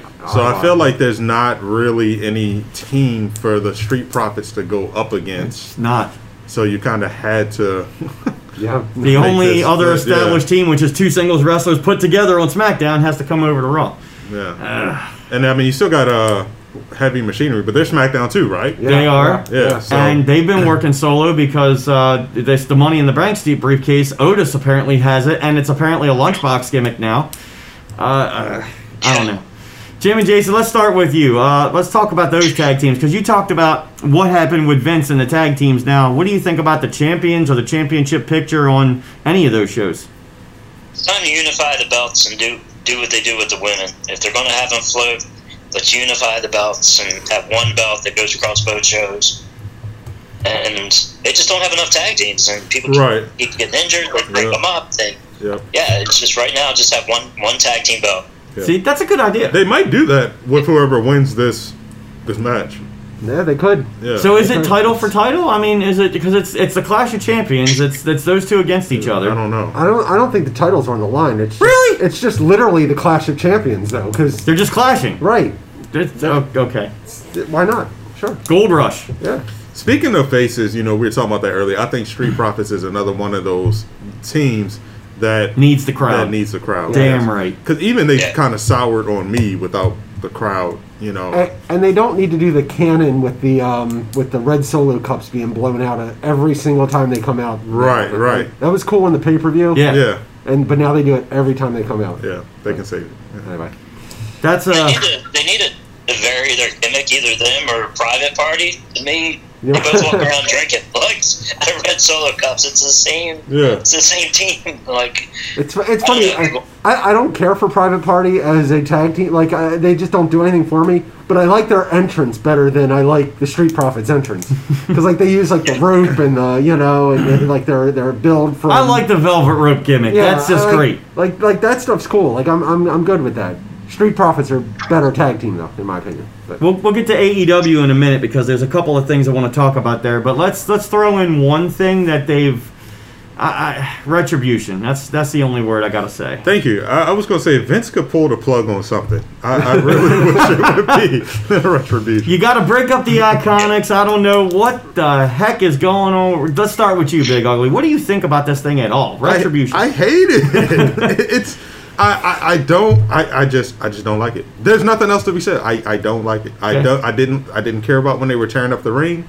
I care about them even less when they come on the screen and, and they're they're they're like talking and I guess the voice is supposed to be like uh, altered or whatever. yeah. Um, yeah. I So- mean, who is it? Uh, it's probably just a bunch of NXT. It's all it is. They actually admitted it that they were performance center people. yeah, I, I, I, from what I heard, what I saw is it's going to be Dominik Dijakovic. Kill him. Mercedes Martinez, gonna kill her. Mia Yim. What? They had to bring Mia Yim up because Keith Lee's on the main roster. Oh, right, because they're because they, they always keep all the relationships together. Right. Well, knock on wood. Right. They did take Mandy to And- Raw, but the girlfriend of That- Otis. yeah, that does- that doesn't count. real- Real, real real relationships. And then uh, Dio Maddin, I think, is another member. You know, Dio Maddin, the guy who was on the Raw commentary team for a hot second. Oh, the black the black guy. Yeah, black guy. Brock, Brock Lesnar destroyed him. Yeah. All right, that's why he came up. Yeah. Okay. They really need to pull the plug. Yeah. If, if this is who you got, if this is all you got, it, I, I feel like it would have been different if it, even if it was somebody like you know like Adam Cole, your top guys, Velveteen Dream, you know those Yeah, guys were yeah. retribution. You might stand a chance. These guys, Yeah. I tell you, it, it's more like high school pranks. It's like it, uh, that's what I see this as. And now the, the fact that the lights flicker, whatever. Okay, now they, everything goes down, and now they've got a tag. It says retribution, and it comes up all over the place. Then they have a camera on them, so it's like this isn't this isn't like NWO stuff like coming out of nowhere. This is strategic stuff. yeah. I, I don't like it. I, I, I got one. I got one question. Uh, so nobody seems to care that this group is even out there. Like, and I don't mean fans. I'm talking about the other wrestlers, like Right. that are on Raw because they're now just on Raw. Retribution's no longer on SmackDown or whatever. It's Hmm. just Raw. Wow. The only people that seem to care and have done anything are the biggest heels on Raw, the Hurt Business. Right. How Yeah. come your your biggest heels are taking on a heel faction? Like, doesn't make any sense. like sense. somebody explain this to me. I guess the hurt business don't discriminate. They give it to anybody. there you yeah. go. They're- They're just in the business of hurt. Yeah. so- And I love. I got. You mentioned it. I love what the Hurt Business is doing. I was just about to say thanks for segueing that because yeah, Of the course. hurt business is doing their thing. They man. are. Yes. Yeah, and I mean it's it's on all segments too. They've gone through the Raw Underground thing. They're doing the Four Horsemen thing, wearing the suits. MVP is the big mouthpiece, and you got the muscle, you got the technical, you got all like the, all the I saw they, they actually I saw a comparison uh, picture to Evolution. Uh, there you go. Yeah. Yeah. Yeah. And you know, it's still pushing people like Apollo and Ricochet. Ricochet needs to shut his mouth. By the way, I'm sorry, he cannot cut a promo to save his No, life. no, no. No. I love Ricochet, but I, he can't talk. But in anyway. the ring, great. Yeah. Yeah, and I still think I still see a whole, uh, you know, because everybody that's in i- is kind of like BLM. It's it's you know whether it's the feels, heels, the faces. I see this big resurgence of like the African American. Like it's big, it's huge, and I, I like it. And they're not really playing towards that, but if you look at everybody in the angles, that's who it is, and I'm cool with that. Yeah. But the hurt business, damn, I don't even mind that they're repeating themselves in their gimmick. The hurt business is hurt, is open for business. yeah, I Yeah. don't care. I love it. Yeah. I didn't ever think Bo- MVP, Bobby Lashley, Cedric Alexander, and Shelton Benjamin. Who thought? Yeah. The- G- J- Jim and Jason, we were watching a lot of these guys back when we were talking about those good tag teams, like uh, the world's greatest tag team and all that. Yep. Yep. I remember. Yeah. Holy crap! What a time! I, and and the hurt business.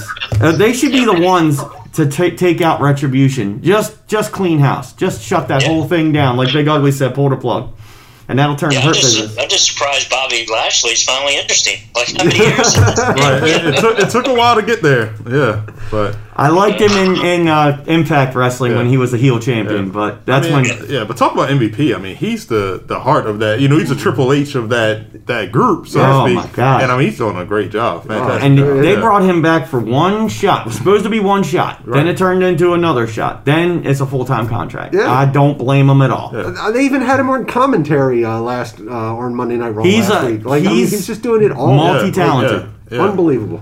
And I, I hope that they do not pull the plug on that for and a I long mean, time. it, it could be that this uh, this section of his career could end up being more memorable than his first run. You know what I'm saying? All I remember about his first run is the big blow up MVP. Loved it. And he went on a losing streak for a while.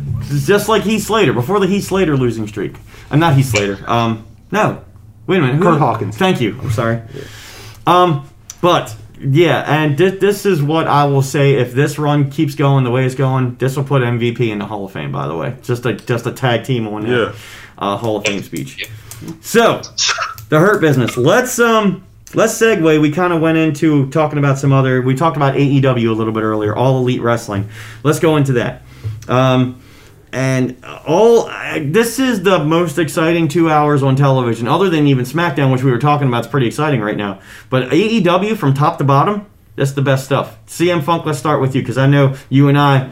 We went to that first show, that live show. yeah, you guys know I'm an AEW mark, so Mark. um, you know, but uh, dude, I love what they're doing. Like they're one step ahead of WWE at all times. It seems like from the the fan interaction to where Actual fans. right to where they're doing the the shows to the product in the ring, the storylines. I mean, they've they've got it all right, and now they've even brought in.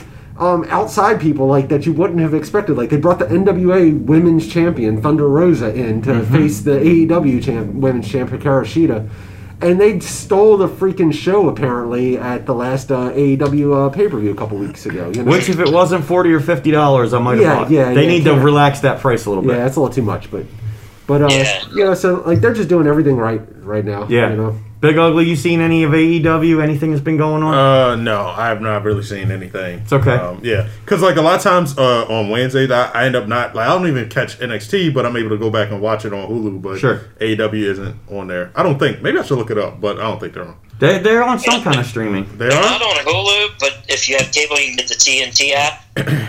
Yeah. Oh And shoot. can, Yeah, I got that. you can watch them on the TNT app. They keep like the last two months worth of episodes up there. Okay. Okay. All right. So yeah, Yeah, I'm gonna have do. to, I'm gonna have to try and get that then. It's it's really worth it. They're really good with their content, and um, you know, talk about a guy like uh, uh, Chris Jericho doing it all: commentary, wrestling, tag team, singles, uh, putting other people over, and uh, also putting the product over at the same time. I mean, he is a heel in the ring, but he is the most over guy ever, Yep. and I am totally on board with Jericho. Everything he does. Um, Yeah, I mean, I mean, we're sitting here talking about AEW, and like, you know, and like, like you don't even have to bring up Jon Moxley's name. Like, that's how good AEW's been. That you, the champ doesn't even need to be mentioned, and it, everything about everything else about it's been good. But if you do uh, uh, mention Jon Moxley, he's doing a good job Oh, yeah, he's as fantastic. champion. Yeah. Um, you know, and and he's having, uh, you know, he's putting Hey, look at different people. Well, there it is. You know, they were talking about him and MJF apparently having a really good match at the pay per view as well. And MJF lost, but he's he's uh, he lost, but he didn't lose because apparently the paradigm shift, the uh, the double arm DDT, the referee didn't see it. Right. So there's a little story that goes into that. So he's still saying he's undefeated. So and and I love how everybody. You always say in the professional wrestling world, you want to be the you want to be the champion. You want to be the world champion. You know that's the thing. Everybody in every other segment says, "I want to be the champion," or "I'm fighting to be this champion," or "I'm fighting for this reason." Right. Everybody's got a purpose. Right. It's kind of like the Attitude Era, Jam and Jason, when we were watching Yeah. it back in the late '90s. Everything has a purpose. Even even um, uh, did you guys watch any of the pay per view or no? Or I just saw highlights. Well, yeah, but yeah. It, it wasn't as good as some of their other ones. It wasn't worth fifty dollars, but I did go ahead and watch it. okay. The pre-show, I think it was the pre-show or earlier on in the event that they did an interview with Jon Moxley, and he even made a quote, and now it makes sense in, in hindsight. He's like, "You're going to bring out the bad guy in me." and then he cheats to win. And that was just like that was just so perfect. Like they foreshadowed that without really making Yeah. it obvious. You know, it wasn't super obvious. It was just like Yeah. Yeah, yeah. And it's a little yes, everything thing. has a purpose. Yes, Right. Well, it, well it, and then um, uh, not this, not yesterday. Well, the, not this past Wednesday, but last week's uh, episode, uh, where when it started, and Tony Schiavone's outside, and the two v- limos pull up, and it's Jericho and MJF come out, or in each Yes. one. Oh, that was great. And they do a face to face where they're like real nice to each other, and like, Yeah. "Oh, you you were awesome. No, you were great. Oh, you were better." And then they walk away, and they have cameras following both. Split of them, screen. And both at the same time, they're both like, "That guy sucks." it, was, it was wonderful. I was like, oh, I was, it's like that's what WWE used to be, you Yeah. know. And AEW's got it right now. So Hey, they are doing a great job. Love it. Everything that everybody's doing. The uh, if you have if you haven't seen it, the parking lot fight with uh, the best friends and um, Santana and Ortiz, Santana and Ortiz. My God, just put all of them over right now. Just fantastic. Thunder Rosa, she's one of Oh, the yeah, black. yeah, that- that's the NWA uh, women's. Oh, champ. that's the NWA. Okay. Yeah, and they, they these these women fight it out too. These are, are good. this this was a pretty good match too against Ivelisse. I don't think there was a, a bad spot on the, the Dynamite that I watched. You know, they No. had um, Lance Archer come out and destroy somebody, and Jake Roberts come out and be his mouthpiece, even though he doesn't need one. That's fine. I love Jake Roberts. That's a great. That's a great rub. Um, you know that now it's uh, every day is Miro Day apparently. Yeah, Miro. Hell man, yeah, is, Rusev, Yeah, Rusev baby. is- yeah, I did see Yeah. that. that Uh, was that was good. That was good, and I love how the, the best man. He is the best man. So Yeah. And uh, he came in, he made his point, and he's still doing a little ha ha stuff, but that's okay because that's going to lead into more for him to do because they're not going to just throw him right to the wolves, which is great.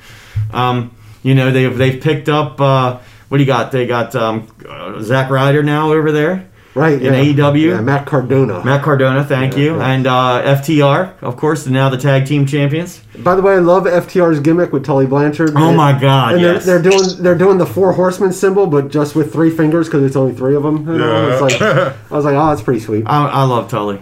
And I love Arn when he gets in the, in the mix too, whether he's uh, the Rhodes family trainer or whatever. I don't care. I love all that stuff. Yeah, yeah. But just the fact that they're bringing managers, like older Yes. wrestlers, back, like in the old days, to be managers. Yes, I mean you got you got Taz, you got Jake Roberts, you got Tully, you got Arn. I mean it, it's it's fantastic. Like, It's great.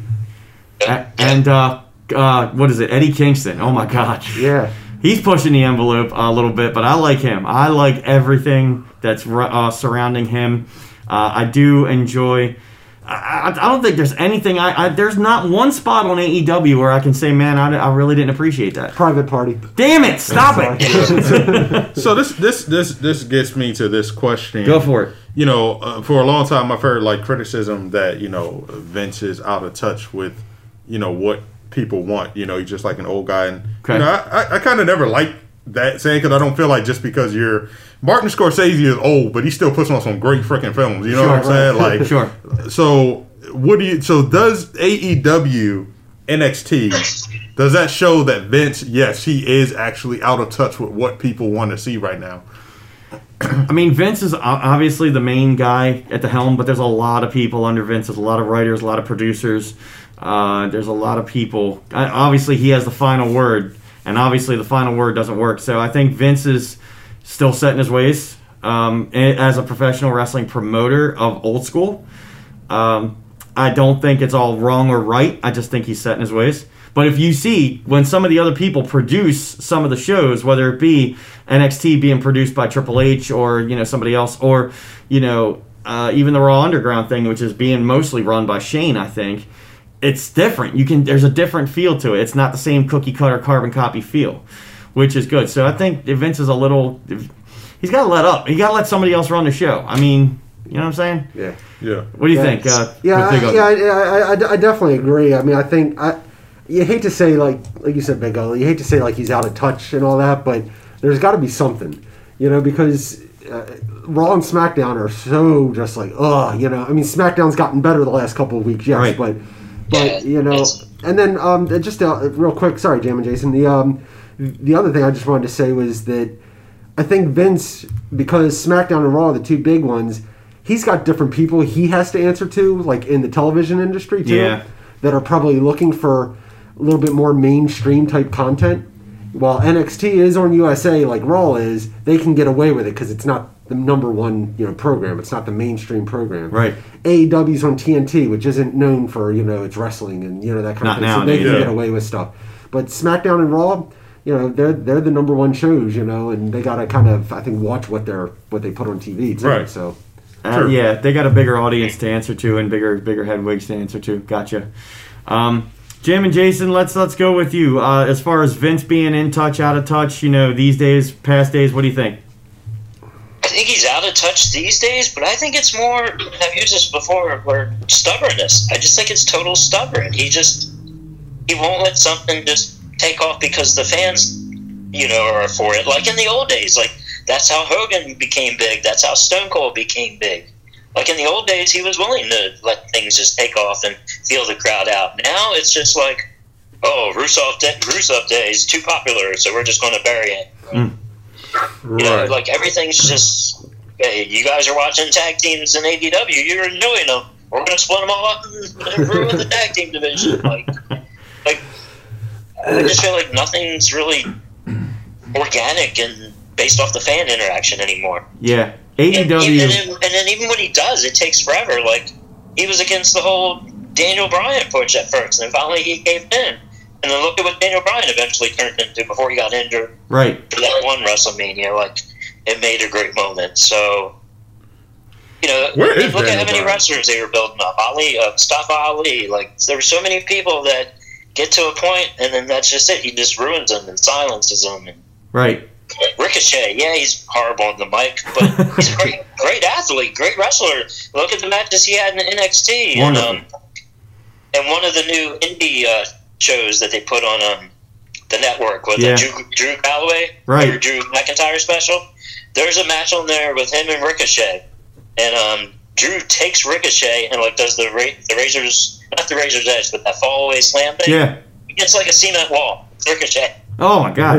And it's just this most awesome thing. He's got such talent, and it's too damn stubborn, you know.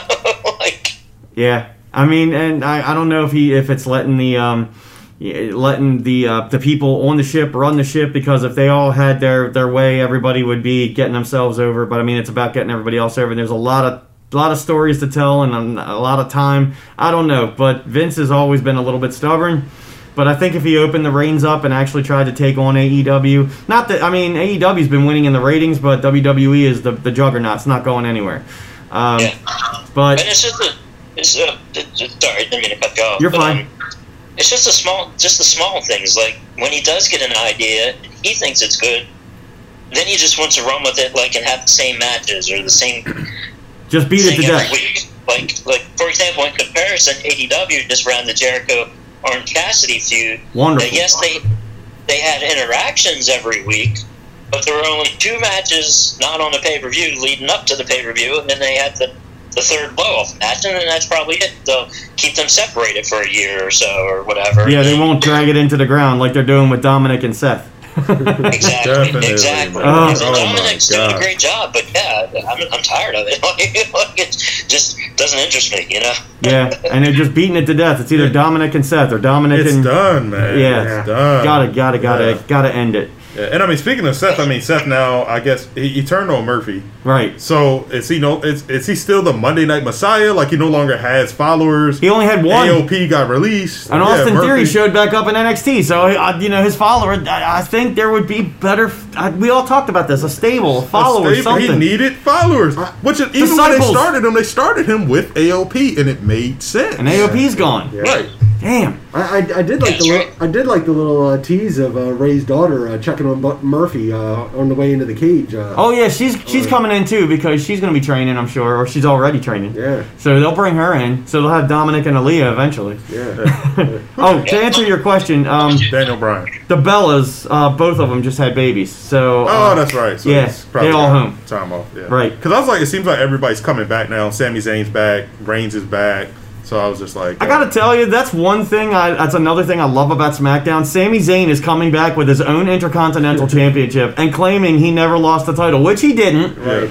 Um, actually, when we went to uh, the Elimination Chamber, that's when he won the Intercontinental Championship, and he never and he, he defended it at WrestleMania and kept it, and then disappeared because of COVID. Yep. What he should have done is brought back the old championship title belt so that they could sell more replicas on WWE.com. So you got the one and the other, and eventually have a, a ladder match for both.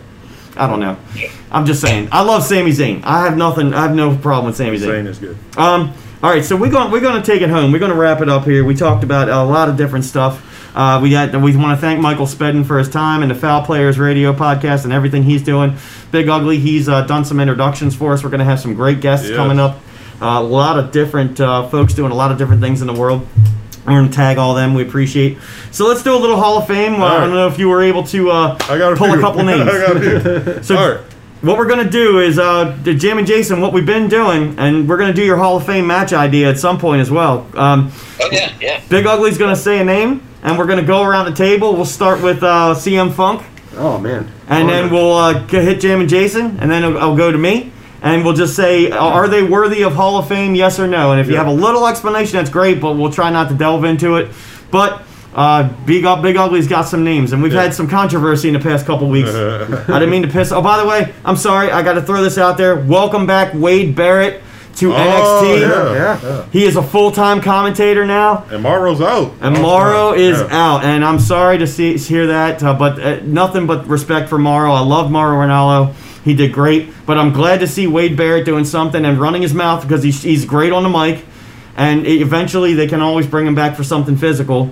Because uh, the day he's got some bad news for us, I'm just all over that. Oh man, hell Yeah, yeah. yeah, yeah. Uh, Okay. but anyway, welcome Wade Barrett back to NXT. Okay, so let's uh, let's do this Hall of Fame segment as Alright. we take it home. Big Ugly. So I got I got a mix between new people that we so new people that you know you, you're just kind of judging. Do you think in the future they'll go, and then older people. All right. Okay. First one, Bayley, future Hall of Famer. Yes. CM Funk. I mean, uh, Jimmy Jason. Yes. Yeah, gotta agree. I agree. Paul Heyman. Yes. Yes. Sorry. Yeah. Yeah. Jimmy Jason. Yes. All right. Here we go. One half of Billy and Chuck. Chuck Palumbo. No. See, No, no, no way. No. um, I, I, I would say Billy and Chuck could go in together as Billy and Chuck because that was a great gimmick, but not Chuck Palumbo by himself. Sorry. Okay. All right. Here we go. Ryback. Oh shit. Oh, I wish he'd had just a little Yeah. longer run. I, Feed I me would have. I, I would have. I would have put him in, but uh, no. Jimmy Jason. Nah, nah. I think he had potential, but it dropped. It Uh, dropped too much. yeah. Okay. All right. Jazz. Oh, okay, Jazz. Nah. If I got to sit here and think about who that is, I know who it is. don't know. It's the same thing. She belongs in the uh, the hurt business. Yeah. Jamie Jason? Yeah, I'm gonna say no. Yeah. I, I, yeah, not enough establishment, not enough time. Gotcha. Yeah. All right. Uh, I don't know if this person is Jacques Rougeau. Oh, Oh, yeah. One, one half of the Rougeau brothers and the Mountie. Um, Mountie. yeah, I, I, I would put Jacques Rougeau in, uh, but I'd put him in as the Mountie. I, I don't know. I'd put him in as a Rougeau brother. So No, I'd put him in as just himself, but, you know, all of his gimmicks behind him. Same Yeah. thing what they did with. They, they, they, they put in, um, what's his name? The guy, Demolition Smash. Can't remember his real name. Gary Darsow? Yeah, he's in, right? No, He should be. he should be, but he's not. So Alright, anyway, Demolition should be, and I've been saying that for years. Jamie Jason, what do you think about uh, what, uh, Jacques yeah. Rougeau. no, Jacques Rougeau? Yeah, definitely, most definitely. I think he should go in by himself, and I think uh, he should uh, the tag team should go in the Rougeaus. Yeah, All right. Yeah, he has the Rougeaus and then the other one too, where they were not the Mounties. Remember they came out to the song, "We're not the Mounties." oh, oh, yeah, with uh, PCO, right? Yeah, Yeah, yeah. God, I can't remember the name of their tag team, but yeah, yeah. absolutely. All right. Ultimo Dragon. Oh, I love Ultimo. Yes. Yeah, But he, he was he was he was never in WWE though, so I'm gonna go with no. that's all right. I'm gonna say no. I I, I don't I know, would but say yeah. I mean, he was a. I, I feel like he was a, a, a huge draw to cruiserweight in WCW. yeah, I think he had enough all around the world. He belongs in a Hall of Fame for sure. Right. Yeah, but other than He held Sting- eight championships at other, one time. Other than Sting, there's no just like strict WCW guy. I think in the in the Hall But of Sting Fame. had one small run in the WWE too. Yeah, but that doesn't count. Bring Ultimo Dragon back in the thing with the Lucha Underground. I don't know. I mean, what about the uh, the uh, the father Colon? Did he was he ever in WWE? They put him Car- in. Carlos Colon. Yeah. he he did have a run in WWE. Maybe a while ago, Oh, like yeah. in the '60s or Or something. early '80s, late '70s. Oh, I think. I'm Yeah. giving him way too much credit. Yeah. Oh yeah, but he did. All right. Next up, Sandman. Hmm. Oh, I gotta go. Yeah, I think he revolutionized the. I don't think he's got a speck of athletic talent, and he's a drunk. I met him. I love him, but I think he's he's got the mark on. You know, he's got the mark on the business. Jason. Okay. There- no, no, no. There's a condition. You can only, you can only put him in if you get the rights from Metallica to use "Enter the Sandman." right. Ah. yeah, yeah, there you go. Without that song, I don't know. It's not the same. You're, when, you're absolutely Metallica when you watch has- ECW events on the network and they overdub that song, it's just nah, nah. You're right. And he, Metallica has worked with WWE in the past. What do you think, Sam? They- CM Punk? yeah, yeah, just recently, yeah. I'd, yeah, I'd put so- Sam. I'd put Sandman in. Yeah. man goes in. Eh? All right. I think yeah. I mean, if you can get the song, absolutely, and you can do the Yeah. entrance there. Don't don't put in hardcore hat. Come out and chug some beers and No. no. with Stone Cold. Yeah. No, no he, well, Stone Cold should induct him. Uh, no Hardcore Hak though. None of that. All right. Next up, great, no, no. great Khali. Huh. Yeah, I, I would. I would say yes to Great Khali. Khali goes in. Yeah. Jam Jason. Uh, I'm gonna say no on that one. Mm, No, okay. it's just- I want him to go in just because I want to hear the uh, the speech. I think he goes in. I think he's a, a revolutionary big man, and I think, uh, yeah, I think he goes in. Okay. All right. Next up, Joey Styles. Hmm. Oh my God. That's uh, what, right, right, exactly. Uh, I'll say no.